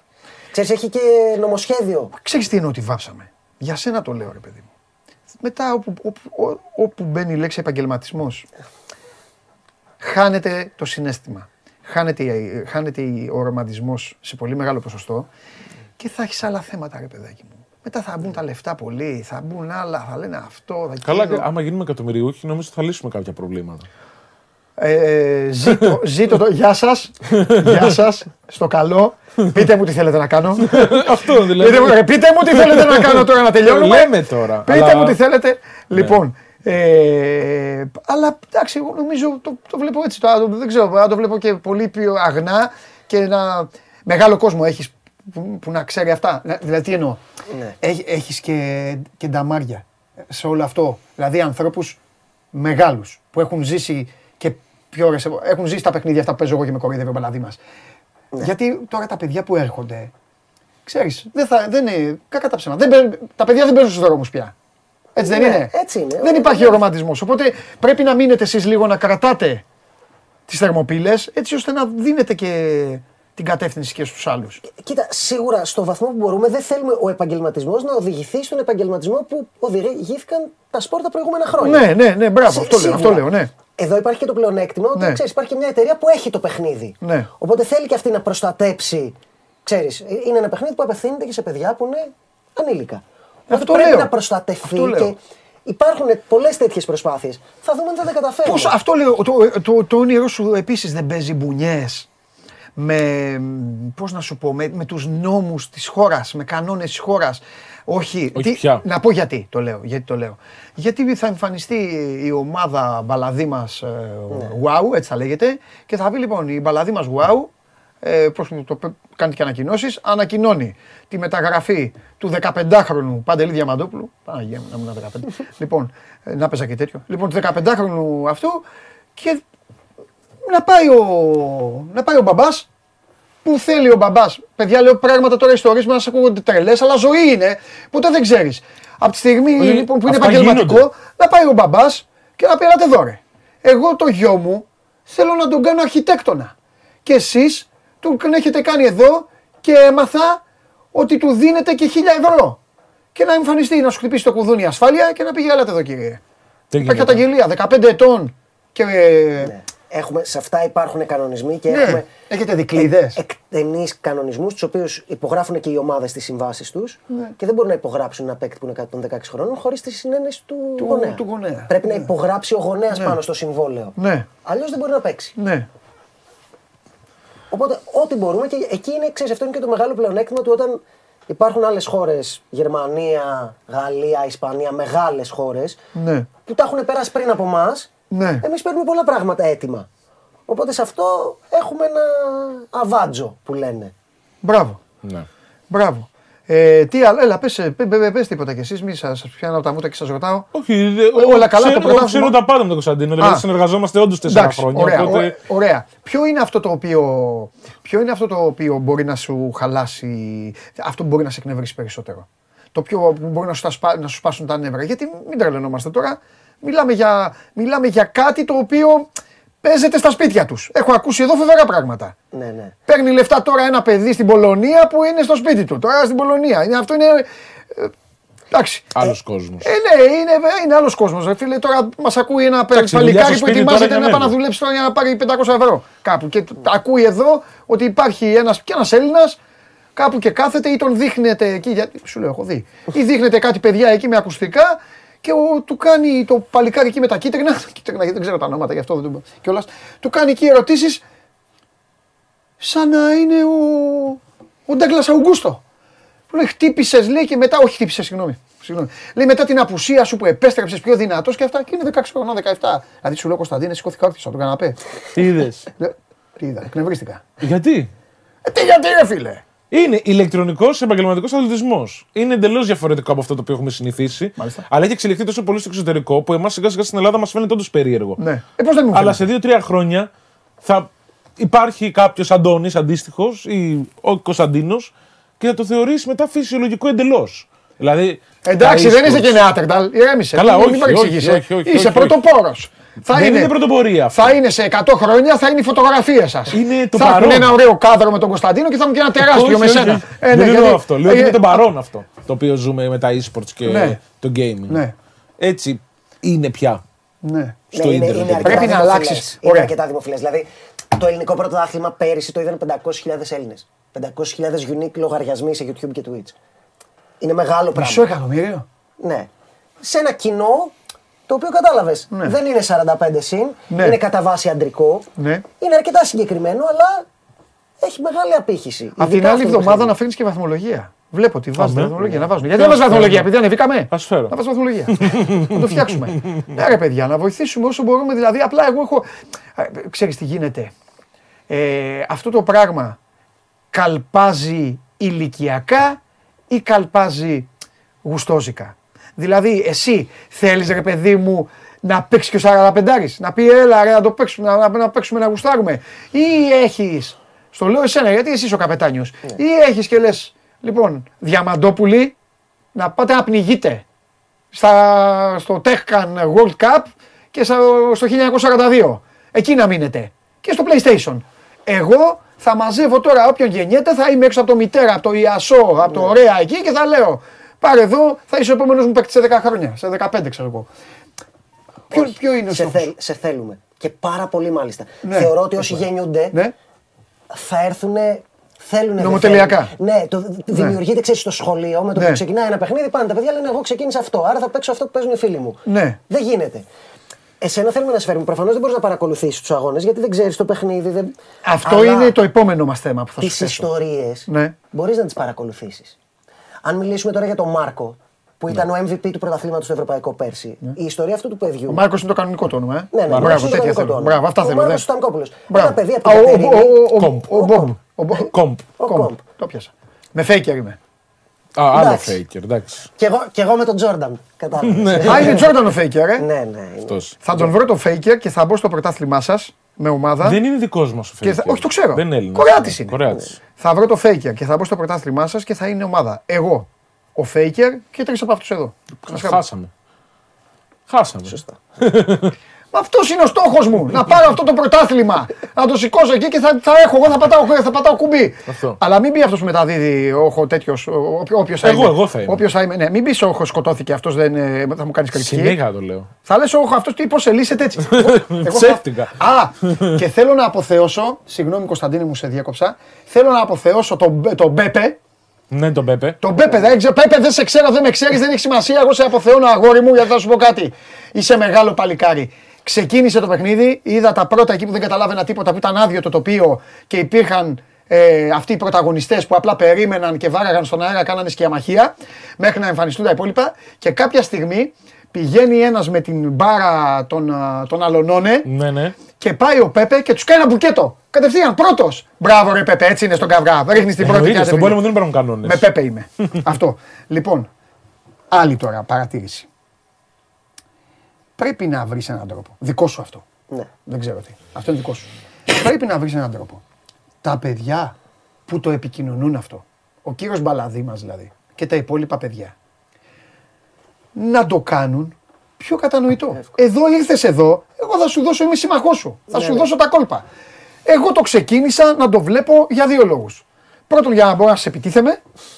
Γιατί πράγμα, πώς τα λέω, σαν όρκ που είμαι να...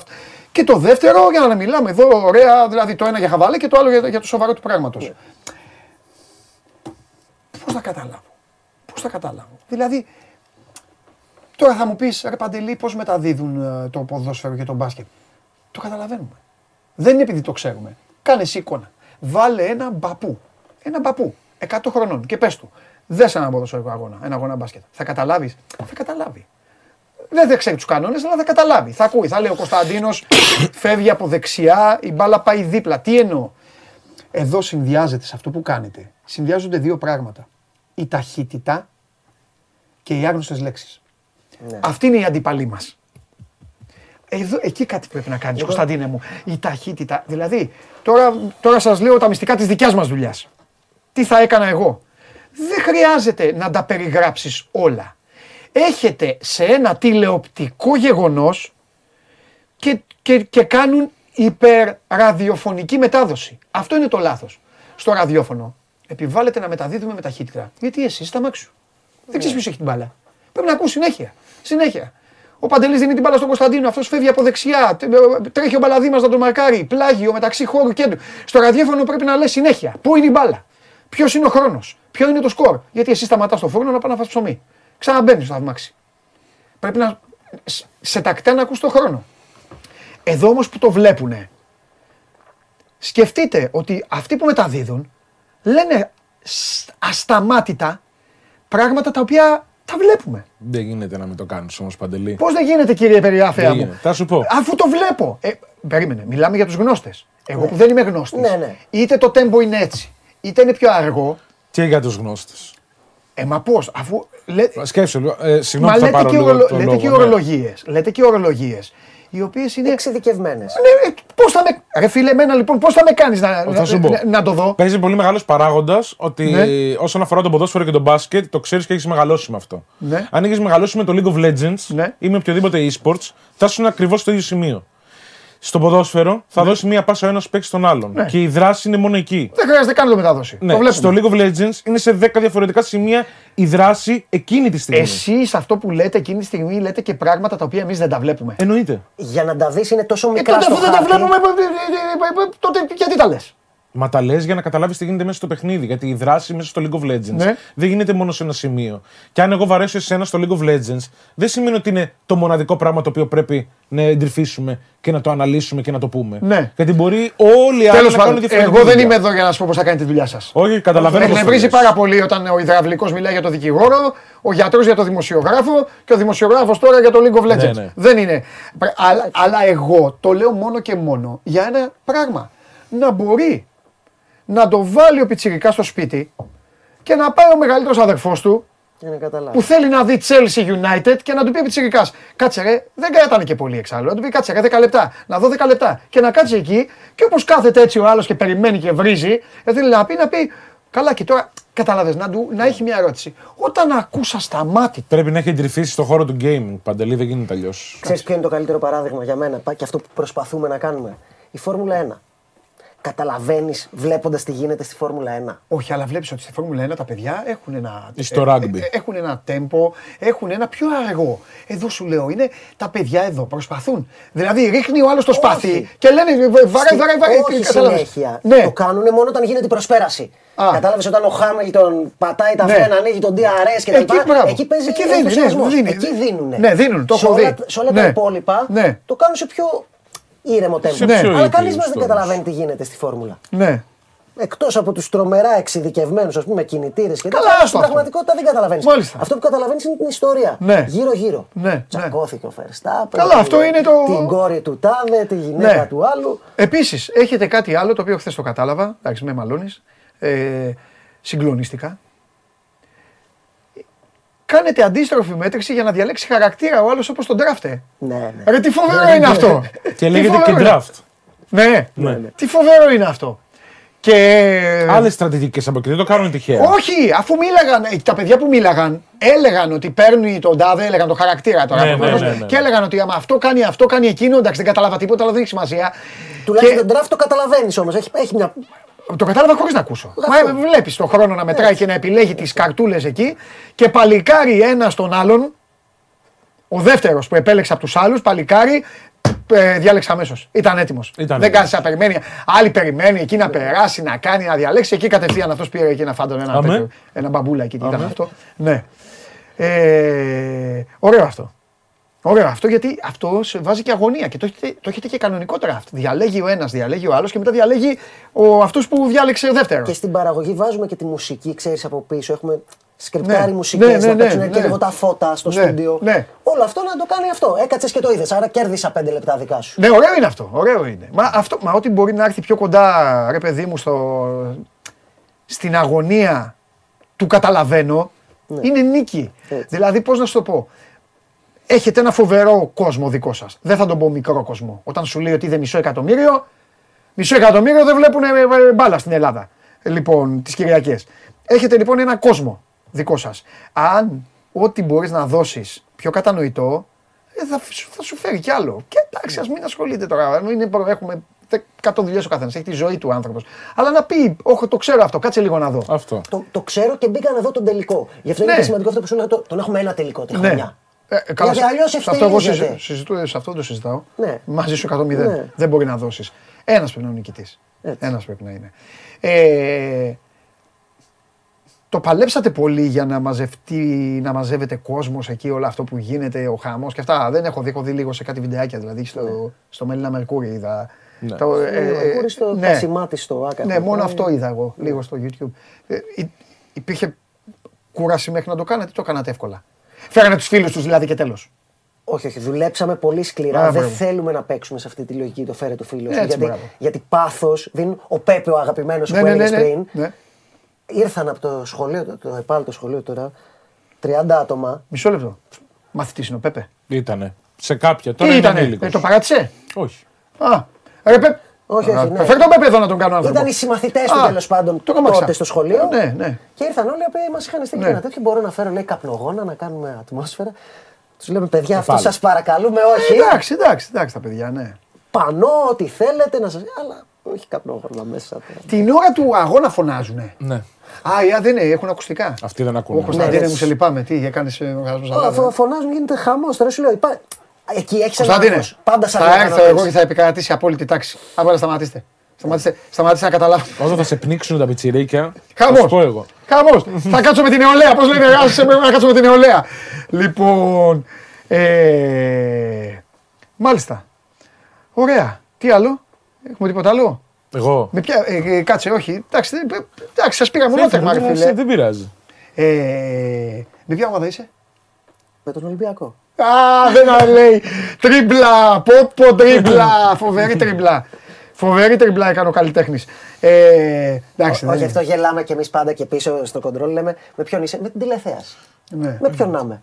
Θέλουμε πάντα να υπάρχει. Ναι, αλλά κάπου δεν, από αυτές τις ομάδες δεν ξεκινήσατε εσείς κάπου, ή όχι, όχι, ε. Καμία σχέση. Εγώ είχα τέτοια ομάδα, στο είχα πει. Τις βρήκα, τι σας βρήκανε. Τις κληρονομήσαμε. Από, από τους Σέρβους που τρέχανε το πρωτάθλημα ναι. πριν από εμάς. Τις κληρονομήσαμε. Όμως μπαίνουν και ομάδες κανονικά, δηλαδή μπαίνουν και τα κλαμπ. Έχουμε τρεις κατηγορίες, το έχω πει. Ναι. Τρεις κατηγορίες. Α, οι άλλοι... Ανόρθιος, ο Ιωνικός, είναι που λογικά θα ανέβει του χρόνου, δηλαδή έχουν, ναι, έχουν ένα ναι. πολύ σοβαρό project, ένας άνθρωπος που ασχολείται πολύ από πάνω και είναι με το...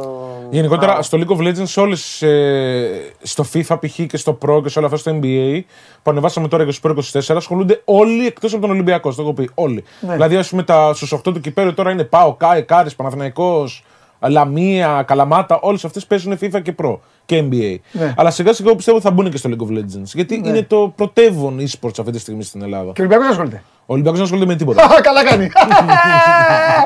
Έτσι για να σου πάει μπαλαδίμα. Έτσι. Δεν πειράζει. Ωραία. Λοιπόν. Ας ωραία. Αφού έχει Χωριανόπουλος, θα πει Χωριανόπουλος, έχουμε άλλα τώρα να ασχοληθούμε. Έτσι θα λέει. Τέλος πάντων. Λοιπόν, σε ευχαριστώ πάρα πολύ. Εγώ ευχαριστώ πάρα πολύ. Θες κάτι, κάτι να πεις για τη σε πήρα μονότερμα. Θες κάτι να πεις για, όχι, για εγώ, το προϊόν, εγώ. Κάτι για τα παιδιά που βλέπουν. Γιατί προφανώς σας βλέπουν και οι παίκτες σας οι άλλοι. Ναι, ναι, σίγουρα. Πόπο αυτοί τι θα έχουν πει για μένα. Έτσι, από φόβα μου παίρνετε. Λοιπόν. Ε... Όχι, όχι, εγώ θέλω να πω απλώς ότι ξέρεις, υπάρχει το League of Legends, αλλά ναι. υπάρχουν και άλλα παιχνίδια σιγά σιγά ναι. που γίνονται δημοφιλή. Και νομίζω ότι όλο αυτό θα είναι ξέρεις, και ένας παραγωγικός τομέας της οικονομίας. Δηλαδή σε εμάς στην εταιρεία. Ναι. Δουλεύουν όπως και εσάς, γράφιστες, σκηνοθέτες, αρχισυντάκτες. Οπότε αυτό για μια επιχείρηση είναι πολύ σημαντικό, ξέρεις, να μπορεί να μεγαλώνει. Ναι. Και αυτό είναι και νομίζω η πηγή της δημοτικότητας. Ότι όλοι λένε, α, μπορώ να γίνω παίκτης, μπορώ να γίνω manager, μπορώ να δουλέψω στην εταιρεία παραγωγής. Οπότε όλο σωστό, αυτό σωστό. Είναι κάτι που θεωρούμε ότι στο μέλλον θα συνεχίσει να μεγαλώνει. Πολύ σωστό. Στείλτε μας βιογραφικά λοιπόν, άμα έχετε όρεξη, βιογραφικά στείλτε μας. Κύριοι, είναι τιμή μου που σας βρήκα, που σας διεύθυνα, που σας έκανα, αλλά τώρα θα περάσω σε ένα άλλο επίπεδο. Και θα πάω να ασχοληθώ με το video productions και την εικόνα εδώ με τους φίλους μου. Θα βάζω εγώ τον παλαδίμα τέτοιο, θα μου λέει ο Κωνσταντίνος, έλα Παντελή να φτιάξουμε αυτό, του λέω ότι γουστάρεις Κωνσταντίνε, έλα κάτσω με εσάς. Θα είμαι με όλες τις ομάδες εκεί. Έτσι. Εντάξει, πάμε παρακαλώ. Ευχαριστώ πάρα πολύ. Εσένα ευχαριστώ. Εγώ ευχαριστώ. Κάθε Τετάρτη θέλω να ξανάρθεις. Με χαρά. πρώτη Απριλίου σε περιμένουμε στον τελικό μας. πρώτη Απριλίου είναι? Ναι. πρώτη Απριλίου. Δεν είναι πρώτη Απριλιά ψέμα. Όχι, όχι. Τι μέρα είναι? Σάββατο. Α, το κάνετε τέτοιο, ωραία. Τηλεοπτικό. Πρωταπριλιά, Σάββατο, ε, ναι, ωραία. Ναι. Πού, πού θα πάμε ε, ή ακόμα, άστο, εντάξει. Προσπαθούμε άστο. να πάμε στο παλιό χρηματιστήριο, να ξέρεις. Okay, προσπαθούμε εντάξει. να πείσουμε κάποιους ανθρώπους. Τι να πείσετε, η δύναμη που έχετε εσείς, σε λίγο θα σας παρακαλώνε όλοι. Σας βλέπω και μέσα στη Βουλή, να φύγουν οι άλλοι, να πεις, εσείς είστε καλ, καλύτερα να βλέπουμε το, τα gaming παρά αυτούς στη Βουλή. Μάλιστα, έχουμε τίποτα άλλο, καμία κρεμότητα. Όχι, όχι, όχι. Ε, το, το, βράδυ, το βράδυ επτά η ώρα, εννοείται, εννοείται. Gamers Lounge, ζωντανά. Πάλι, πρωτάθλημα. Ναι, ναι. Πάλι παίζει ομάδα. Τέταρτη αγωνιστική. Αντώνης Μπαλαδίνας. Εννοείται. Ωραία. Εννοείται. Να έχεις το κινητό ανοιχτό. Όχι. Βέβαια, τους στέλνω μηνύματα. Του κάνω επιθέσεις. Βέβαια, να έχεις το κινητό ανοιχτό. ε, α, έχει τέταρτη αγωνιστική. Ε. Τέταρτη αγωνιστική. Παίζουν καπάκι. Ναι, ναι. Ε, ποια παίζει η, η ομάδα μου. Ε, τώρα το πρόγραμμα θα σε γελάσω. Θα κερδίσουμε. Σας ρίξαμε στάχτη στα μάτια πρώτη αγωνιστική. Έχεις παίξει με Ανόρθωση, έχεις παίξει με ντάμπλιου ελ Gaming. Τώρα παίζεις λίγο με τις πιο κάτω ομάδες σε δυναμική. Τρένο η ομάδα. Και μετά πώς πάμε, είπαμε, θυμίστε μου λίγο, μετά είναι ένας οκτώ, γίνεται play-off. Ένας έως τέσσερα play-off. Α, ημιτελικό. Ένα τέσσερα δύο τρία. Με νικές. Μετράει η κανονική περίοδος. Δεν μετράει τίποτα. Μετά παίζεις knockout όπως είναι τα sets στο τένις. Στα τρία νικηφόρα σετ. Αυτό, μπες στο πέντε λοιπόν. Μπες στο πέντε. Ναι. Μπες στο πέντε σε μία μέρα. Σε μία μέρα, ναι, ναι. Γιατί παίζει πάρα πολύ αυτό που λέγεις μετά για τον draft. Μία μέρα και τα δύο παιχνίδια ή το, το ένα. Το, το ένα. Ο ένα τέσσερα. Ο πρώτος ημιτελικός. Τετάρτη. Ναι. Ο δύο τρία πέμπτη. Και τελικός το Σάββατο. Και πρωταπριλιά όλοι στο χρηματιστήριο. Το βγάλα εγώ. Το παλιό. Το παλιό. Μην πάτε στο καινούριο. Δεν θέλετε. Μάλιστα. Ωραία. Εντάξει. Λοιπόν, άντε. Φιλιά πολλά, μείνετε στο Sport είκοσι τέσσερα και δεν θα χάσετε. Έχουμε πράγματα να, να δούμε, έχουμε πράγματα να κάνουμε και σήμερα. Και αύριο δώδεκα η ώρα όλοι εδώ, άλλο ένα show must go on μόνο για σας. Φιλιά, σκηνοθέτη σήμερα δεν μίλησες, σε τιμώρησα. Αύριο. Φιλιά.